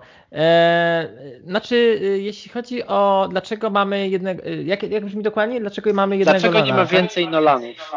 Aha, znaczy, no po pierwsze musimy no, co jest ich dwóch, jest brat. No, właśnie, po pierwsze, po pierwsze okay. to jest ich dwóch, bo jest jego brat, a nawet trzech, bo jeszcze jest jego żona, więc... E, która jest producentką tych wszystkich filmów, tak by the way. A to Nolanka, nie Nolanka. Tak, znaczy ona nie, chyba nie zmieniła sobie nazwiska, więc Emma, Emma Thomas się nazywa, czy coś takiego. Tak. W, w, każdym razie, no dlaczego? No, no zależy też, co mamy na myśli mówiąc jednego Nolana. Czyli rozumiem, że Nolana mamy na myśli kolesia, który robi wysokobudżetowe filmy, które nie są kierowane dla idiotów i które zarabiają pieniądze, tak? Które rzeczywiście sprzedają się i ludzie chodzą na te filmy. Chyba no, coś w tym stylu, tak? Tak, powiedzmy. I że, że który ma jakiś taki właśnie styl. Mhm. Znaczy, znaczy, wydaje mi się, że to w dużej mierze wynika z tego, jak w ogóle dzisiaj wygląda kino, kino w ogóle takie wysokobudżetowe. No Nolan już tak na dobre wsiąknął w to kino wysokobudżetowe, chociaż troszkę żałuję, że nie, nie wróci, że nie chciałby chociaż na chwilę wrócić do czegoś takiego mniejszego, właśnie jak Memento czy Prestige nawet ale no, no generalnie to dzisiaj się kręci filmy głównie oparte na markach znanych i Nolan ma to do siebie, że to on, on ma to szczęście, że on sam w sobie stał się marką, nie? I rzeczywiście Warner Bros. mówi, aha, dobra, no ma też bardzo dobrą relację ze studiem, tak? To też jest coś, co facet zrobił im Mrocznego Rycerza, który zarobił miliard i to był chyba pierwszy film superbohaterski, który zarobił i w ogóle to był początek tych filmów, które zaczęły zarabiać miliard. Teraz Właśnie, to już jest prawie, że norma, że film... Tak, ale czekałem aż to padnie, że tak naprawdę, yy, tak naprawdę mi się wydaje, że Nolan y, bardzo dużo dobrego zrobił dla kina superbohaterskiego, bo przecież w czasach kiedy Mroczny Rycerz i, i, i Batman to wszystko, to, to jeszcze no Marvel to raczkował, czy, czy bardziej się potykał o własne nogi, bo to chyba były czasy jakichś pierwszych Spider-Manów, o ile dobrze kojarzę, mhm. także... E, tak, dokładnie. Także, także, powiedzmy, no nie powodziło się, a, a tu jednak Nolan pokazał, że można robić superbohaterskie rzeczy. Tak, znaczy on, tak, ale on mi właśnie pokazał, że można zrobić taki film, kurczę, nawet moim rodzicom się podoba Mroczny Rycerz, tak? To, a to nie są ludzie, którzy biegają na każdy film typu tam Thanos walczy z Kapitanem Ameryką, tak? No oni nie chodzą na takie filmy, a pokazałem im Mrocznego Rycerza i może właśnie przez pryzmat tego, co wy mówiliście wcześniej, ten realizm, to właśnie przystępność, taka imersywność tego spektaklu, ale oni byli tym filmem zachwyceni, tak? Więc ten film zarobił masę pieniędzy. Nagle się okazało, że krytycy filmowi uwielbiają filmy superbohaterskie, tak? że traktują je poważnie, że mówiło się o Oscarach z powodu Mrocznego Rycerza. Przecież rozciągnięto tą kategorię Best Picture tam do, do 10 e, możliwych nominacji. To właśnie z powodu Mrocznego Rycerza, tak? Wszyscy byli gdzieś tam rozczarowani, że ten, że Mroczny Rycerz nie dostał nominacji za najlepszy film roku. I, I nagle okazało się, że facet ma po prostu pozycję w Warner Brosie taką, że może robić co chce, tak? No, mało który reżyser zostanie pieniądze na to, żeby zrobić taką incepcję, która jest oparta kompletnie na niczym, tak? No nawet jeżeli gdzieś tam się inspiruje innymi rzeczami w popkulturze, no to jednak nie są to aż tak popularne rzeczy dla masowej publiki. I, i na tym etapie no facet właściwie robi co chce i faktycznie ma zaufanie, ma dobre, dobre po prostu dobrą opinię w prasie, ma dobrą opinię w samym studiu i, i no i fajnie, że rzeczywiście nikt go nie zmusza, ani sytuacja go nie zmusza, ani sam nie chce tego zmienić, żeby przestać kręcić oryginalne filmy zna, oparte o oryginalne pomysły, tak.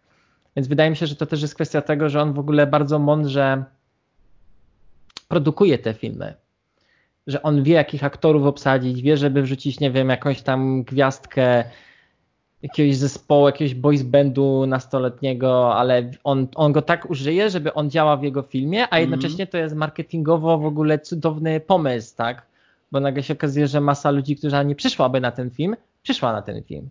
Hmm, to, to, jest ciekawa umiejętność w sumie, to, to też trzeba tak. mieć dryg do czegoś takiego. Tak, on, on, jest, wydaje mi się, że on jest też świetnym producentem i on wie, jak zrobić taki film i grać w tą grę, jak grać w tą hollywoodzką grę, żeby faktycznie zrobić film na dużą skalę, zrobić film po swojemu, ale jednocześnie, żeby e, nie był to kolejny generyczny Men in Black 8 albo tam Pokémony, tak? Więc. Detektyw Pikachu. No. Albo Sonic Hedge, Hedgehog. Nas czeka. A podobno ten Sonic nie jest wcale taki zły, ale to nie. Ponoć nie, tak, no. Nie odbijajmy. Tak. E, a czy jest taki reżyser drugi? Nie wiem, ten Denis Villeneuve, ten, ten co zrobił Blade Runnera, czy mm -hmm. możemy go zaliczyć? Ale jego filmy nie zarabiają e, tyle. Ja tylko znaczy nie zarabiają. Poza tym Blade Runner uważam, że jest jego najgorszym filmem. E, o, bo, bo, bo, kontrowersje. Dużo bardziej, lubię, dużo bardziej lubię jego poprzednie rzeczy, bo Blade Runner e, no, myślę, że moglibyśmy osobne nagranie o tym zrobić, bo ja jestem bardzo jestem diehardem e, oryginału i jakby no 2049. Musimy koniecznie o tym pogadać. A, a, bardzo, a bardzo e, zaznaczmy, że tak, że, że zapisałem też sobie Denisa, e, bo ja bardzo a. lubiłem jego wszystkie poprzednie. Mhm. E, z tym, że De Denis jest takim reżyserem, który, który świe jest świetnym reżyserem, ale no jego filmy są tylko tak dobre jak scenariusz, który ma, że on nawet E, no, że, bo, bo Nolan też pisze jakby te swoje filmy, tak? E, tak, tak. tak. W dużej mierze. A Denis widać, że, że on tego nie robi e, i że te, te filmy są świetnie wyreżyserowane, ale właśnie to, i to w przypadku Blade Runnera najbardziej widać, że to nie jest historia, którą on pisał i to jest wizualnie i w ogóle wszystko, wszystko pięknie, ale ja nie, na przykład ta historia jest okropna, uważam. I wow. że, że wszystkie wątki. Tak, ale osobiście uważam, że wszystkie wątki Harrisona Forda, czyli oryginalnego Descarta, to są tam do wywalenia i wszystkie sceny z Jaredem Leto są do wywalenia i, i, i no niezbyt, nie, nie, nie siadł mi ten film po prostu. Mhm. E, aczkolwiek tak, na przykład Sicario, na przykład Labirynt, e, ja bardzo lubię Enemy i mi, mi, na mnie Enemy zrobiło ogromne wrażenie, e, bo to był taki film, który jakby z, z każdym dniem coraz, jak się cofałem myślami do tego filmu, to coś innego e, jakby wykminiłem na jego temat. We mnie ten film pogłębił moją arachnofobię. To swoją drogą. I, Pozdro dla kumatych. Zresztą, tak, i zresztą e, akcja dzieje się w Nie Toronto wiem, i to miasto, to, to, miasto jest mi bardzo bliskie. Jestem stronniczy e, do Toronto, bo ja uwielbiam Kanadę, także. Okej. Okay. No ale czy mam e, jeszcze kogoś takiego? Właśnie e, ja, ja, ja mam, e, uwaga, rzucam nazwisko Sama Mendeza tutaj na stół. O nie. I, o, właśnie, to z kolei teraz tutaj to, będzie bardzo. Właśnie tak, to jest, to jest duża dyskusja. To jest duża dyskusja i chcę ją podjąć, bo ja tak mu do końca nie ufam i nie nazwałbym go drugim Nolanem. Nie. Ale, ale. On kopiuje Nolana, natomiast. Znaczy, właśnie tak. Właśnie nie widziałem 1917, więc e, się nie wypowiem przez, przez ten pryzmat. Ja polecam, wiem, że człowiek Damian niekoniecznie. Niekoniecznie. Mhm. Okej, okay. ale. Y, ale no, Mendes popełnił Skyfall, który jest tak nolanowski, Bardzo. Że, że można by się pomylić. I teraz chodzi tak. o to tak. czy, to, czy to jest już bezczelne zżynanie, czy to jest jednak już własny sznyt. Bo, znaczy, ja... też, bo też zwróćmy też uwagę, co mi w ogóle rozwala mózg ten fakt, że ten sam człowiek popełnił później Spectre, no. które jest nieoglądalnym filmem. W sensie ja, ja tak jak Skyfall po prostu y, pokazuje, jak można inaczej robić y, filmy o Bondzie, tak Spectre pokazuje, jak można jeszcze inaczej robić filmy o Bondzie. I, i Spectre to jest jakieś 2 na 10 w porywach. Tak, tak. Nie, znaczy, jeśli chodzi nie o moje... Czy drugiego. Nie wiem, czy bym aż tak pojechał ostro. Nie wiem, no mi się nawet ten film nie oglądało tak źle, natomiast no, to jest dużo, o wiele, wiele gorszy film niż Skyfall, nie? Natomiast o tyle bym nie zestawił go z Nolanem, no dlatego, że on po pierwsze chyba on nie pisze tych scenariuszy, tak, więc to w ogóle jest inna kategoria wagowa w tym temacie. E, a po drugie, no rzeczywiście, no dla mnie to już jest trochę zrzynka to, co on robi. Tym bardziej, że to, że on teraz wyskoczył z tym 1917, to, to dosłownie wygląda, zwłaszcza, zwłaszcza po tym, jak wszyscy mu mówili, że o, że Skyfall to jest jak Nolan, a teraz robi co? Zrobił film wojenny jak Nolan, więc, no tak. więc dla mnie to już jest takie nie, nie. Ja, ja z kolei wysunę inną kandydaturę, ale bardziej z tego, co na początku powiedziałem, czyli e, reżysera, którego jestem pewien, że mi da nie zawsze super dobry, według mnie film, ale zawsze jakiś ciekawy. Mhm. I może jeszcze przed premierą Once Upon a Time in Hollywood bym się wahał, czy wysunąć taką kandydaturę, ale mi się wydaje, że Quentin Tarantino to jest taką osobą. Ja nie wiem, czy on też pisze y, reżyser, y, scenariusze do swoich filmów, o, przynajmniej tak, do niektórych. No, do wszystkich. On się bardzo y, szczyci tym, także... Mega. Także on, on ma swój styl jak Nolan, ma no, pewną renomę w Hollywoodzie. No na pewno nie ma aż takiego budżetu na swoje filmy, on, ale on lubi niskobudżetowe filmy i chyba wydaje mi się, że też potrafi zaciekawić e, widza jakimiś takimi rzeczami, które e, mogły już by należeć bardziej do lamusa, tak jak na przykład Nolan potrafił prestiżem zainteresować tymi właśnie historią magików no, współczesnych ludzi. Albo drugą wojną światową współczesne fanki Wine Direction.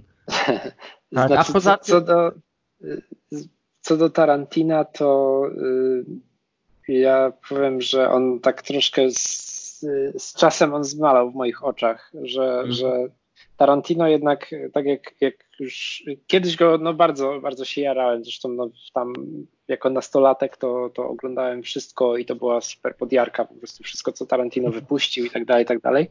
Jasne. E, ale teraz jak oglądam tego filmy, to mam wrażenie, że tam jest trochę za dużo brędzlowania się własną zarąbistością i i to jest jakiś taki y, klimat troszkę, trochę te, te jego westerny, szczególnie w ogóle mm. westerny Tarantino, y, te, które nie są osadzone na dzikim zachodzie, są lepszymi westernami niż te, które są. Stuprocentowo się zgadzamy. Stuprocentowo się zgadzamy. My zresztą w ramach e, Geek Show robiliśmy e, taki przegląd filmów e, Tarantino i faktycznie najgorzej na nim wypadły nienawistka, nienawistna tak, ósemka, która nam się nie podobała i Django też mimo wszystko, mimo wszystko na tle innych tych westernów, tak jak mówisz.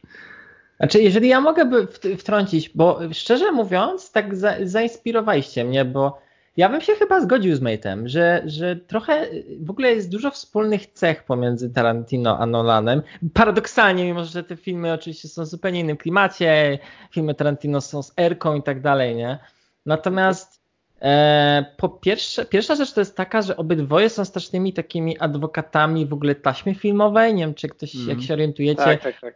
to oni są fetyszystami taśmy filmowej. Żaden z nich nigdy nie dotknie się kamery cyfrowej, nie? Hmm. I to jest jak na dzisiejsze Hollywood, to jest naprawdę ewenement, nie?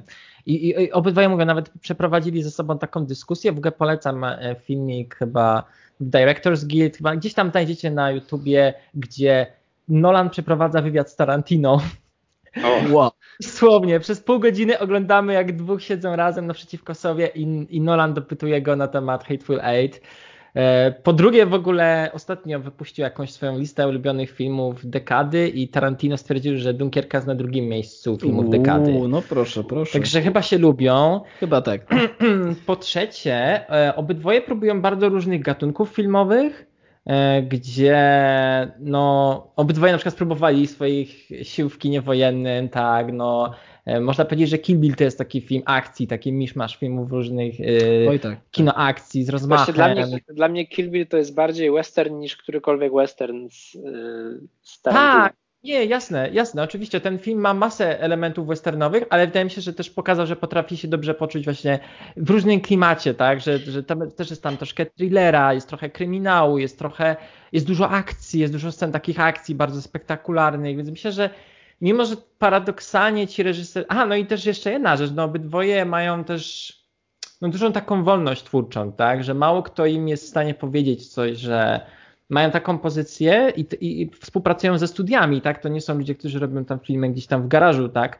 Tylko, że mają dużą wolność twórczą i mają pewną pozycję takiej marki, którą nawet nie ma dziś już Spielberg, tak? Hmm. Który też kręci blockbustery, tak, tak. które już nikogo nie obchodzą, tak? I, I, nie jest traktowany jako poważny twórca, a jednak i Tarantino, i Nolan dalej, nadal to są jakieś nazwiska gdzieś tam na tej mapie hollywoodzkiej. Także, hmm. także ten przykład z Tarantino jest powiedziałbym całkiem sensowny. Tak, jest dosyć ciekawy. Ja nawet o tym nie pomyślałem, ale im bardziej o tym myślę, to faktycznie to ma więcej sensu. Ja mam jeszcze jedno nazwisko do rzucenia na stół. No, no dajesz, dajesz. dajesz. E, jest to Edgar Wright. Okej, okay. okay. I oczywiście on, on, jest, on jest troszkę mniej, jakby mniejszy, mniej znany. E, nie, nie wydawał aż tak dużo filmów i tak dalej, ale ja absolutnie uwielbiam jego styl. I to jest też zupełnie inny styl niż powiedzmy Nolana czy, czy, czy Tarantina, ale jest cechą wspólną jest to, że on jest też tak bardzo wyraźny i też e, składa się na tym takim montażu. Powiedzmy u Wrighta to jest bardziej takie y, teledyskowe, y, ale z, drugiej strony nie da się nigdy Wrighta pogubić w akcji, co, co jeśli ktoś oglądał Scott Pilgrim vs. The World, no to tam jest chyba najlepszy mm -hmm. bo po prostu tam się dzieje naprawdę mnóstwo z wielu perspektyw i tak dalej. Są cięcia szybkie, a jednocześnie wszystko wiadomo, co się dzieje. Yy, I to jest, nie wiem, ten balans jest bardzo trudny do osiągnięcia i Wright robi, mam wrażenie, że Wrightowi to przychodzi taką lekką ręką. I na przykład ja zawsze i, i, i, powstrzymajcie mnie po prostu, żebym się nie rozgadał o tym, bo Hot Fuzz to jest Hot Fuzz to jest Dobra, z moich, moich ulubionych no, filmów tak. wszechczasów i, mhm.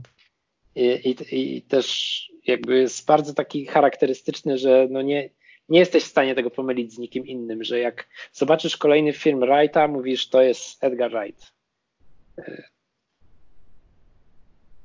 I też mhm. również on jest bardzo wielkim nerdem. E, w sensie, że gdzieś tam ukrywa takie smaczki w stylu e, odgłosy z Legend of Zelda i, i, i tak dalej. Serio? O kurde, ciekawe.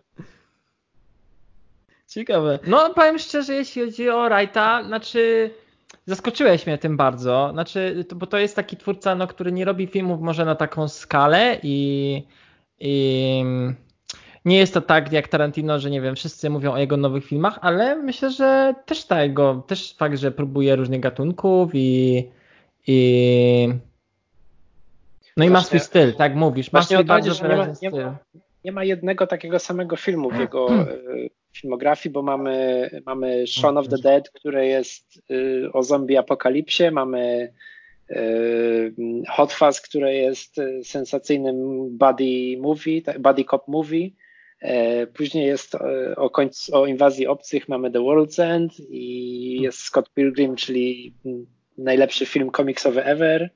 I, i, i mamy jeszcze Baby Driver, które jest właśnie też takim trochę heist movie i tak dalej. Tak, tak, zdecydowanie tak. heist movie. To jest jedyny film, który ja jego tak. widziałem, przyznam się bez bicia. Tak. Zdecydowanie, no. Tak, y, natomiast zanim przejdziemy do deserku absolutnie tej rozmowy, y, to teraz no takie króciusieńkie po tych rozbudowanych pytaniach. O, i chyba moje ulubione w ogóle w tych wszystkich e, chamskich rozmowach, czyli najbardziej what the fuck moment i najlepszy moment w filmach Nolana. I tutaj Matt, wypowiedz się na ten temat. Okej. Okay. Będzie w sumie szybko, żeby, żeby tak nie, nie ciągnąć, bo najlepszy moment w ogóle e, to będą dwa takie. Te, też trochę jakby mój kontekst tutaj wchodzi w to i to był dla mm -hmm. mnie najlepszy moment, bo ja kompletnie jakby mnie nie interesuje za bardzo, kto jest w obsadzie i tak dalej. Ja się nie, tak jak wam mówiłem, ja się nie zajawiam aktorami aż tak, więc po prostu jest film Nolana, go oglądam. I oglądałem Prestige i jak wyszedł David Bowie jako Tesla, to, to, to zacząłem się Ciareczki. Bo, bo to jest, to jest y, niesamowity geniusz obsadowy, że w sensie no, największego dziwaka w popkulturze obsadzili w, jako największego dziwaka w nauce. Mhm. I, i, tak. i to jest, no nie wiem, jakby ge, geniusz tego obsadzenia jest dla mnie, był dla mnie taki no, bardzo znaczący. E, a mhm. drugi moment, który zawsze, jak, na który zawsze mam ciarki, to jest jak w Dunkierce się zmienia perspektywa, w sensie, że dochodzimy gdzieś do połowy filmu, gdzie się wydaje, że dobra, że to już, że co tu jeszcze można dać i nagle jest ciach i wracamy do tej samej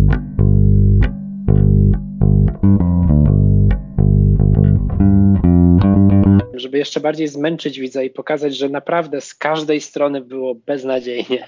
Także, yy, także to będzie to. Mhm. Yy, jeśli chodzi o WTF, yy, to tu mi było bardzo ciężko znaleźć, bo nie ma, nie ma takich, takich jawnych głupot jak w Gwiezdnych Wojnach. nie jest, znaczy, no to, to, nie są jakby takie no, nisko wiszące owoce, tak? Tak, tak. Ale ja bym powiedział, ja bym powiedział, że taka przesadna właśnie superbohaterskość w Interstellar, bo e, jakby o ile Batmany z założenia były filmami superbohaterskimi, mhm. to Interstellar się starało być takim realistycznym sci-fi, a po prostu postać, nie, nie pamiętam nawet jak miał na imię, w każdym razie Matthew McConaughey, bo on wszędzie jakby jest Matthewem McConaugheyem. Dokładnie. Alright, alright, alright. E, on był no takim naprawdę supermanem był, że, że tam no nic, było wiadomo, że, że, wszyscy, że on, on tam kulę łapie w locie i tak dalej, że jest taki I to, to mi tak strasznie nie pasowało do tego filmu, bo właśnie wszystko było takie, się starało być realistyczne, że, że tam jakieś tam y, właśnie, jak Damian już mówił, że tu wyliczenia jakichś tam czasów, tu, że na tej planecie szybciej czas biegnie i tak dalej, że się starali być tacy super naukowi i nagle na to wchodzi po prostu koleś, który, y, który jest no de facto Supermanem, tak? I, jakiś taki tak, dysonans tak. po prostu miałem w, w, mhm. trakcie oglądania, tak, że no nie wiem, nie, nie potrafiłem jakoś się w to wczuć. Mm. No i to jeszcze mam jeden punkt i to może nie jest aż tyle WTF i też już powiedziałem o tym, że jak ktoś chce, to może y, sobie paprikę obejrzeć. Y, ale właśnie tak liczyłem na to, że, że będzie jakiś taki większy odjazd z tymi snami w Incepcji, jak pierwszy raz mm. oglądałem. Mm -hmm. I, I to nawet, nawet nie chodzi o to, że tam mają być jakieś nierealistyczne rzeczy, nie wiem, mają jeździć na smokach czy coś, tylko że mamy pokazaną e, scenę, w której Tom Hardy mówi, że a tam ten, ten słynny cytat z trailera, że we mustn't be afraid to dream e, tam, nie wiem, z rozmachem czy coś. A little bigger, darling. Ale, o, właśnie. No i, i, i, sobie bierze granatnik znikąd, więc tam byłoby więcej takich akcji, gdzie mogliby sobie po prostu pomyśleć o jakiejś lepszej broni, gadżecie czy czymkolwiek, które by im troszkę pomogło i mam wrażenie, że tego nie robią jakoś. To, to zawsze tak mi się... Zawsze mi się to dziwne wydawało po prostu i, i, i to jest taki ciężko mi to WTF-em nazwać, ale jakimś takim mm. czymś, co zawsze, co zawsze mi odejmuje z tego, z tego seansu, jak wracam do tych filmów. Mm. Mm. Człowiek Damian? Tak, e, ja bym się jeszcze może odniósł do tego, co mówisz. Tam, tam trochę jest to wyjaśnione w incepcji o tyle, że tam oni nie mogą za bardzo zmieniać tej rzeczywistości, bo tam te projekcje się zaczynają, to mówiłem chyba wcześniej, e, zaczynam się orientować, co się dzieje. To było chyba tam jakoś tak wyjaśnione, więc. Ale faktycznie, no, ten, ten tutorial cały, jaki ma tutorial. postać Ariadne, faktycznie obiecuje dużo więcej niż później dostajemy, nie? Więc trochę to takie jest. Jest jakiś tam dysonans. E, moja ulubiona scena, mam dwie. E, Co najmniej dwie. Znaczy, może zacznę od sceny akcji, no bo rzeczywiście jeśli chodzi o sceny akcji, no dużo różnych tam cudów robi, czy ta scena dokowania i tak dalej w tych swoich filmach. Jeśli chodzi o scenę akcji, to moją ulubioną i to jest chyba w ogóle moja ulubiona scena akcji, nie wiem, ostatnich tam 15 lat i ona trwa tylko 5 minut i to jest otwarcie Dark Knight Rises. E, cała ta scena z tymi samolotami, właśnie tak jak tam ta ekipa od Bane'a po prostu e, wywraca ten drugi samolot po prostu do pionu, tym pierwszym, tym, Ha, okay. Tak, ten jeden samolot zostanie wywrócony do pionu tym drugim samolotem. No, według mnie to jest mistrzostwo, ta, cała, ta, cała ta sekwencja świetnie wprowadza w ogóle postać Bane'a, E, i świetnie wprowadza w ogóle ten film, dlatego że no, to jest film o Batmanie, a nikt, kto nie idzie na film o Batmanie, nie spodziewa się takiej dziwnej, jakiejś takiej paramilitarnej, po prostu terrorystycznej sceny i to jest naprawdę... Transfuzja krwi w Transfuzja krwi w samolocie. Aha, faktycznie, faktycznie. Teraz... No, to, no tak, nie, naprawdę. Chyba to... Nolan jednak zerzwał kwas. Chyba tak. I w ogóle jak ogląda się to nakręcili, że oni to naprawdę nakręcili na takiej wysokości, no to jest coś niemożliwego, nie? Mhm. Że tam, że tam nie ma jakiegoś CGI w tej scenie, także to jest, to jest miazga. Natomiast jeśli chodzi o taką scenę bardziej ludzką, powiedziałbym, taką bardziej związaną z postaciami, no to moją ulubioną sceną jest scena z Dunkierki. Mm. E, scena, w której ten żołnierz, którego oni na tej łódce e, przygarniają go, tak? On jest taki cały roztrzęsiony i taki zszokowany tym, tym tam chyba doszło do, tam, do storpetowania, stor, storpedowania tej, tej łodzi, mm. którą tam płynął, tam był cały plot z tego. To zresztą jest też tradycyjnie po Nolanowsku wytłumaczone potem flashbackiem. I, I tam jest taki moment, gdzie spoiler, spoiler, ginie ten chłopaczek, ten, e, ten z zabicia świętego jelenia. ten, tak, i tam jest taki moment takiego cichego porozumienia, gdzie no tam dochodzi do jakiejś, najpierw dochodzi do jakiejś strasznej sprzeczki, małej bójki i okazuje się później, że ten chłopak zginął. I później ten żołnierz właśnie, który zostaje przygarnięty przez tych Anglików, przez tych cywili, zostaje zapyta, on się pyta ich, czy, czy wszystko jest z chłopakiem ok. A oni kłamią i mówią mu tak, znaczy ten ojciec kłamie i mówi, że tak, i tak patrzy się porozumiewawczo na tego syna i, i mają takie, taką chwilę takiego porozumienia, że tak, że oni owszem skłamali, ale że to jest, że to jest dla dobra, tak, że to jest po to, żeby nie pogłębiać jeszcze bardziej tej traumy tego żołnierza, że on już wystarczająco przeżył i, i żeby, żeby już mu nie mówić tego, że z jego powodu tak naprawdę z całej tej sprzeczki zginął ten, ten, ten chłopak. Także to jest taka scena, która mi chyba najbardziej tak po prostu po ludzku hmm. wzruszyła, jeśli chodzi o Nolana. także tyle. No mógłbym jeszcze tutaj dorzucić masę jakichś tam scen tam z, właśnie z prestiżu, aktorskich takich czysto scen, jakichś dialogów, ale to byłyby takie dwie.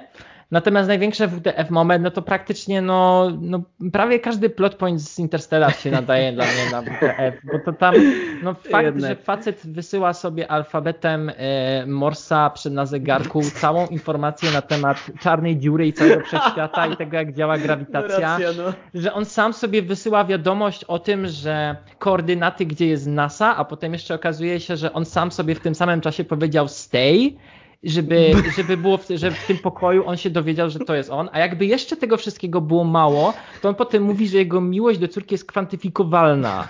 Kurwa, ona jest kwantyfikowalna, rozumiecie to? Jego miłość jest wytłumaczalna przy pomocy matmy, także sorry, ale jak mówimy o Nolanie na kwasie, to, to dla mnie to jest po prostu, tam jest masa jakichś takich rzeczy typu, nie wiem, gościu, oni, oni mają tą całą akcję na tej planecie z wodą, tak? i wracają i okazało się, że stracili 23 lata tam w ciągu chyba godziny tam z powodu tam czegoś tam awarii czy czegoś. I wracają do te, na ten statek i tam jest ten czarnoskóry bohater. I on jest 23 lata starszy i w ogóle ten film zachowuje się tak jakby nic się nie wydarzyło, jakby facet to jest najbardziej tragiczna postać z tego filmu, bo on najpierw 23 lata spędził w samotności czekając na tych ludzi, a potem jeszcze zginął w jakimś przypadkowym wybuchu z powodu tam ich akcji. I ten film w ogóle traktuje jego postać jak nic, tak jakby w ogóle się nie wydarzyła. Nikt nie pamięta tej postaci z tego filmu. A to nie e, jest, Albo od... tak, poczekaj, swoją drogą, to nie jest ten koleś, który teraz Tenet gra? Nie jest ten sam? Nie, to nie jest ten. Nie, nie, nie, to, Dobra, jest, syn, okay. to jest syn Davida Washingtona, e, ten okay. z Tenetu. Dobra, mniejsza.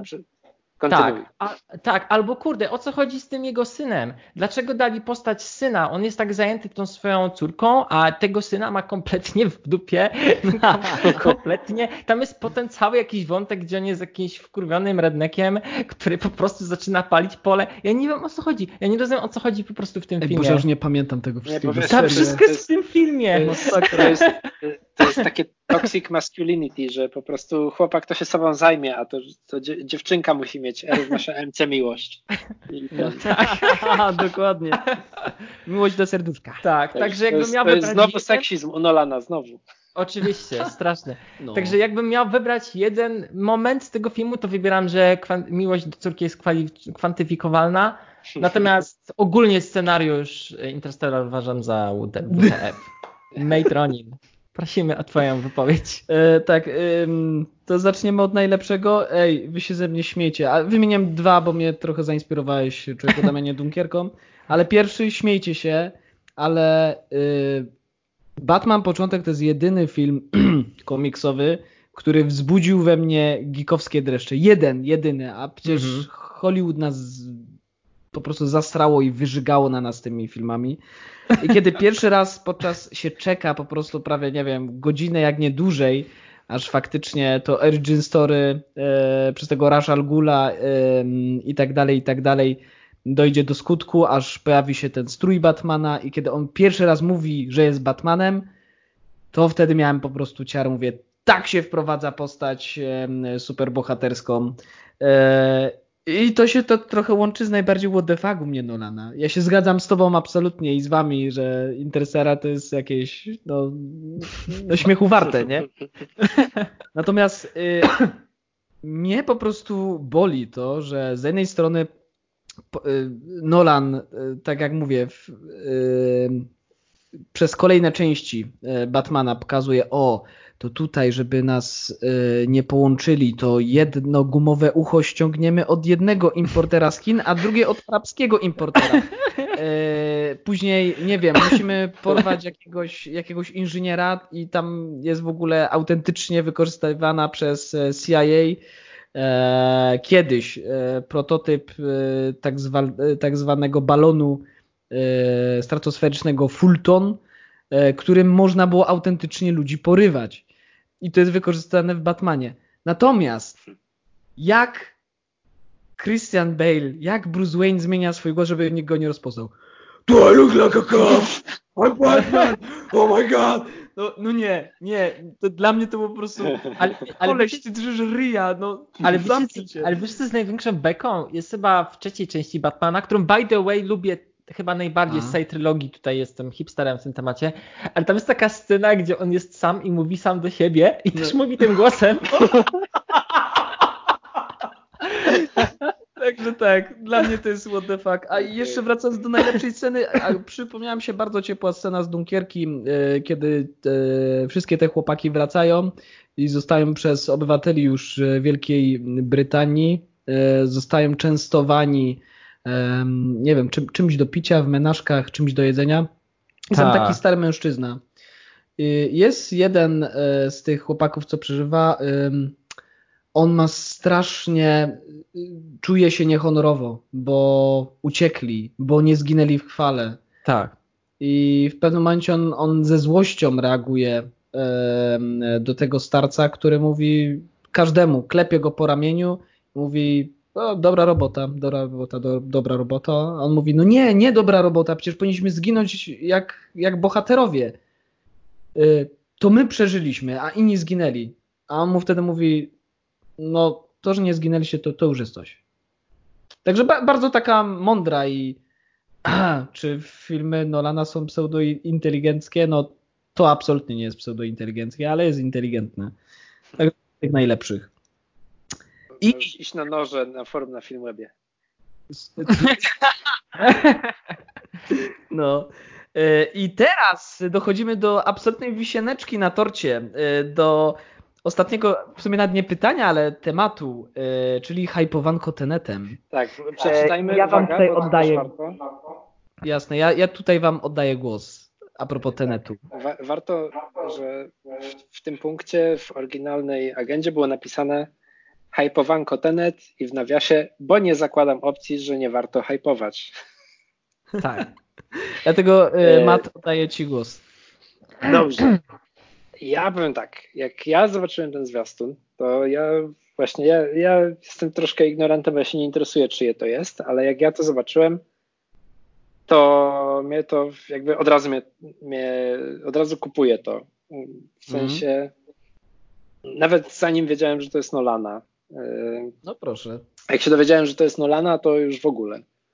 Y, chodzi o to, że, że po prostu takie, mm, że, że większość, że ten zwiastun jest super wyreżyserowany sam w sobie, bo teoretycznie na samym początku, w sensie to wygląda jak jakiś akcyjniak zwykły przez większość czasu, tam mhm. gdzieś skaczą po tak, tych dachach, tak, tam, tak. tutaj e, Michael Caine oczywiście, Michael Caine oczywiście e, jest tam lokajem nadal, czy tam jakimś szefem, który, który robi ekspozycję, bo to taka jest jego rola w tych, we wszystkich filmach Nolana, po prostu robić ekspozycję. Tak. E, ale y, ale i, i, pierwsze co, jak pierwsze raz oglądałem zwiastun i jest ta scena z tym statkiem. Ja mówię, czy te fale idą do tyłu, czy mi się wydaje? Tak. I to, I to jest tak. I to było takie pierwsze. Ja mówię, nie, chyba się przewidziałem. I, I później jest, dobra, biegają, biegają sobie tam, skaczą po dachach, coś tam, coś tam. I jest ta scena z tym samochodem. I to. No tak, to prostu, jest miatka. Po prostu ja nie wiem, eksplozja mojego mózgu to chyba była na, na, na parterze słyszalna, jak, bo w domu e, bo to jest to, że jakby bohaterowie się poruszają w swoim normalnym tempie do przodu, a ten samochód się cofa w tym samym czasie, to, to takie, takie niekomfortowe jest uczucie to oglądać, bo wiesz, że to coś jest tu nie tak, mhm. tak. że po prostu ja miałem ciary natychmiast I później się okazało jeszcze, wiadomo, w tej ostatniej scenie, że to chyba coś jest związane właśnie z manipulacją czasem i tak naprawdę nie wiadomo do, do końca o czym jest ten film, jak to będzie jeszcze działać. Mhm. E, ale mnie to w sumie nie obchodzi, bo, bo e, Nolan widzę, że się teraz bierze za podróże w czasie i to jest temat, który ja uwielbiam, jak jest poruszany w popkulturze. I tak jak już mówiliśmy wcześniej, ja uważam, że, że jemu mogę dać moje pieniądze i raczej nie sądzę, że będę zawiedziony i to jest po, no, po, po prostu no ja się hypuję, tak? Mm. Tak, no, no ja też, też czekam na ten film, obviously, tak, myślę, że wszyscy czekamy na ten film. E, znaczy, trochę to wygląda bardzo w stylu właśnie takim trochę incepcyjnym, że znów mamy gości w mhm. garniturach, którzy mają jakieś tam espionaż, jakieś tam spiski, tam jest jakaś mowa o tym w tym trailerze, że on mówi, no, że żeby robić to, co ja robię, to mówi właśnie ta postać tego Johna Davida Washingtona, że muszę wiedzieć, z jakim zagrożeniem mamy do czynienia. Ona mówi, no, że musimy zapobiec III wojnie światowej, a on mówi, o, zagłada tam nuklearna, a on mówi, nie, coś dużo gorszego. A ja tak, wow, co tam się będzie działo? Także. Koronawirus. Koronawirus. E, także jestem ciekaw, jestem, jestem ciekaw w ogóle samego, samej tej intrygi, nie? No sam Nolan w ogóle tam się hypuje, mówi, że to jest jego najbardziej ambitny film w historii, nie? Wszystkich, wszystkich jego filmów, nie? I no obsada jest świetna, no, no ja trochę tak... Ym, tak e, nie do końca legalnie podejrzałem pewne fragmenty z prologu, które ktoś tam gdzieś wrzucił bo niestety jak my byliśmy w IMAXie na Birds of Prey, to nam tego nie puścili, więc fuck you Warner Bros. Poland. ale ale, ale no powiem szczerze, tak, więc widziałem tam te pierwsze 5 minut tego filmu, nie wiem na ile tam mogę w ogóle opowiadać o tym, e, natomiast no, no scena jest o, o wiele większa rozma- i pod względem rozmachu niż wszystko to, co jest w trailerze, nie? Że ten trailer, on sprawia wrażenie takiego właśnie, takiego akcyjniaka, ale takiego wręcz trochę bardziej, nie wiem, wręcz gdyby nie te wszystkie takie super motywy z czasem i te nolanowskie rzeczy, to bardziej wygląda wręcz jak taki film na Netflixa, nie? Ale wracamy, wracamy tutaj do tematu pod tytułem, że właśnie Nolan bardzo umie w marketing e, tych swoich filmów, że tak. jest właśnie, że właśnie pod, e, pod takim, wydaje się, generycznym po prostu akcyjniakiem możliwe, że tu się skryje coś ciekawego. Także Tak. Myślę, że to, że właśnie jest na tyle znowu przyziemnie wygląda ten film, że jest w stanie do większej ilości ludzi uderzyć. I chociażby za to ja bym chętnie dał pieniądze za bilet, żeby, żeby pójść, mm. bo mało, mało jakby twórców na tyle szanuje widzów i.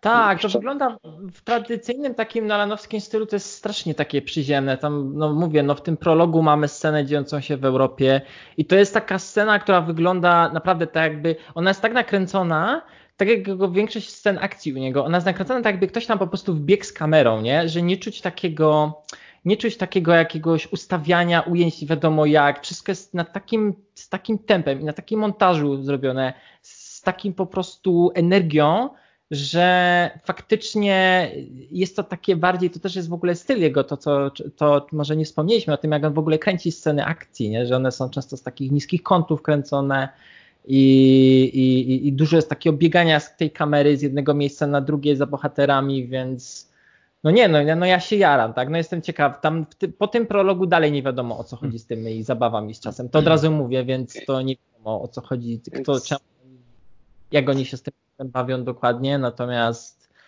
no jest to, to ciekawe. To, to, pewnie poznamy w, dopiero w samym filmie i dobrze, bardzo, bardzo mnie to cieszy, że jakby Nolan trzyma karty tak e, blisko i, i nie, nie, nie pokazuje tego. Właśnie o to chodzi, że tak się też, to jest sztuka, która też troszkę podumiera w, dzisiaj, że dużo się spoiluje w trailerach. I Oj jest, tak, trafiasz sedno. To jest no, notoryczne i jakby to jest kolejny po prostu temat na, na osobny podcast, że po prostu znajdźmy filmy, które już w trailerach zostały zaspoilowane. Myślę, a, że też byśmy dwie a. godziny mogli o tym gadać. Ale Absolutnie. więc o to chodzi, że, że to jest super zrobiony zwiastun, bo on już intryguje, ale nie mówi tak naprawdę o czym to jest, więc. Tak. Znaczy, po, powiem szczerze, jeszcze mnie ciekawi zdanie Mate'a na temat tego trailera, natomiast e, jakby ja sobie nawet na tą chwilę nie jestem w stanie wyobrazić po tym trailerze, jak będzie wyglądało zakończenie tego filmu? Jak wygląda trzeci akt tego filmu? Nie? Jak jacyś, ludzie, jacyś ludzie biegają w maskach, tam ktoś coś zmienia z czasem, ktoś mówi coś o trzeciej wojnie światowej. Jakby większość filmów, no nawet Dunkierka, tak, no wiemy jak się będzie ten film skończy, nie? Natomiast tu mamy taki przykład trailera, że ja jak się zastanowię, to ja nie jestem w stanie sobie na tą chwilę przewidzieć, jak w ogóle będzie wyglądało, nie wiem, ostatnie pół godziny tego filmu, nie? Gdzie się będzie działo, jaka będzie, jak będzie w ogóle to wszystko zmontowane, nie? Także, także to jest takie smakowite uczucie, a nie wiem, co tam mate, jak ty uważasz na temat, czy ty się hypujesz, bo... Znaczy, właśnie, właśnie te didaskalia, które Matt napisałeś mnie strasznie zaniepokoiły, bo zaraz mnie pewnie pobijecie kubkami z Batmanem i statywami pod mikrofony, bo ja się nie hypuję tym filmem, ale to też wynika z tego, że nie jestem wielkim jakimś fanboyem Nolana. E, ja właśnie do niego tak podchodzę, że to jest koleś, który mi coś solidnego zaserwuje. Mhm. E, I ja wiem, że Tenet będzie solidnym filmem. Ja przyznam, że nie, nie zgłębiałem tak jak wy tych trailerów. E, ja te fale i te samochody najprawdopodobniej mm, może nie to, że nie zwróciłem na to uwagę, tylko dla mnie, a no, no to jest Nolan, więc okej. Okay. Czułem się jak w domu. Znaczy przynajmniej jak, jak na trailer Nolana. Eee, ja nie wiem, czy to będzie krzywdzące dla Nolana, tylko no, mi po prostu ten trailer wyglądał, że o, to będzie solidny akcyjniak. Solidny akcyjniak, oczywiście z zabawami Nolana, czyli piaskownica czasowa. E, taki po prostu poważniejszy i jeszcze lepiej doszlifowany i zrobione e, i przede wszystkim, powtarzam się, ale na poważnie takie Mission Impossible. Tak. I Także, z, do, z dobrą obsadą. Z dobrą Może obsadą. Tak. Także no, no ja, się, ja się aż tak nie hypuję, e, więc nie, nie, czekam. To w kwietniu ma być, tak? W lipcu. W lipcu. Tak, tak. E, no, i to i to jak kwiecień i lipa, ha ha ha, ale suchar, popijmy czymś. Yy, no, yy, także, yy, także no nie będę aż tak z niecierpliwością czekać, ale no naprawdę z, ze szczerą ciekawością. Mhm. Znaczy może, może hype, dobra, bo, bo tak troszkę ten punkt brzmi, że hypowanie, ale w każdym razie ja na przykład bardzo czekam o tyle, że to jest coś naprawdę takiego że z jednej strony to jest coś, co już jest sprawdzone, bo to są filmy Nolana, mhm. ale z drugiej jakby wiem, że to i tak będzie świeże. E, więc, więc po prostu nie. Teraz jak, jak oglądam teraz zwiastuny filmów, to, to no, nic jakby nie przykuwa aż takiej uwagi, bo, bo to są wszystko no jakieś tak, gen, no bardzo, bardzo generyczne rzeczy, Aha. chyba że patrzymy właśnie na jakieś lighthouse'y i jakieś takie naprawdę arthouse'owe, niszowe rzeczy, bo w mainstreamie, w mainstreamie tak naprawdę przez, przez to, że Marvel e, i Disney dobrze sobie zarabia na Marvelach, to jakby jest jedna Marvelowsko, superbohatersko podobna papka cały czas i to jest, tutaj nagle wchodzi sobie taki Nolan z, z filmem i to wygląda świeżo, więc ja pod tym względem się hypuję nawet bardziej niż na sam film. O jasne. Racja, no to jest racja. No i to na pewno jest taki film do obejrzenia pewnie IMAXowo. Absolutnie, w największym możliwym rozmiarze. Tak. No, albo, albo w czasie 12-godzinnego lotu gdzieś tam. też, też... To są dwie dopuszczalne opcje. No. Ja, ja, polecam. Życzymy ja ci, żebyś to oglądał naprawdę. Albo z gali. Na płycie z gali. Tak, na płycie, na płycie z gali w takiej no. chamskiej kopercie, z, gdzie logo gali jest większe. Gdzie logo, logo e, pisma jest większe niż tytuł filmu na okładce. To są najlepsze.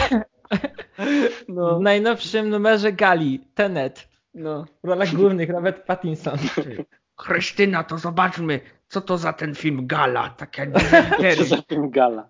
Dobrze. Obejrzyjmy Galę albo Focusa. Dokładnie. Okej. Okay. No i co? I doszliśmy do końca naszej agendy. Nie wiem, czy mamy jakieś zamykające e, Prawie dwie godziny znowu rozmawialiśmy. Ja myślałem, że się szybciej uwiniemy niż ostatnio. E, też mi się tak wydawało, natomiast bardzo się cieszę, że trzon tej rozmowy dotyczył faktycznie tego, jaki Nolan jest na ekranie, no i też poza nim. A też gdzieś tam po bokach przemyciliśmy to, co na przykład my uważamy za najfajniejsze w tych filmach. Ale dość solidnie zrobiony podcast o Krzysiu. Gdzie jest Krzyś? Powiedzieli skromnie o swoim własnym podcaście. Ale. Tak. E, ty się do tego przyniosłeś to proponując, no. I tak. budując agendę strasznie ciekawą. Także y, tak. Więc y, także kto dotrwał do końca, to dziękujemy bardzo. Tak. Dajcie znać w komentarzach, tak się mówi. Ja tu jestem nowy, więc ja czekajcie, teraz powiem. Dajcie znać w komentarzach, co wy sądzicie o Nolanie. Subskrybujcie nas. Tak, smaszujcie lajki. Wciąż czekamy na patronat. Filmy tak. produkujące kiełbasy wyborcze. To chyba co, do usłyszenia w trzecim odcinku. Wiemy, wiemy że on na pewno będzie. Nie wiemy jeszcze o czym będzie. Musi, musi wyjść jakiś ciekawy zwiastun. Chyba, że podejmiemy się jakiegoś zupełnie innego tematu. Ale to zobaczymy. No. Zobaczymy. Z Tobą zawsze można o czymś ciekawym porozmawiać. E, także to był drugi hamski specjal, hamskie rozmowy z Dobrze to mówię? Wymawiam? Nie? Niech ci będzie. Niech mi będzie. Dobrze. Dobrze. Okej. Okay. Dzięki i do usłyszenia. Dzięki, papa. Pa.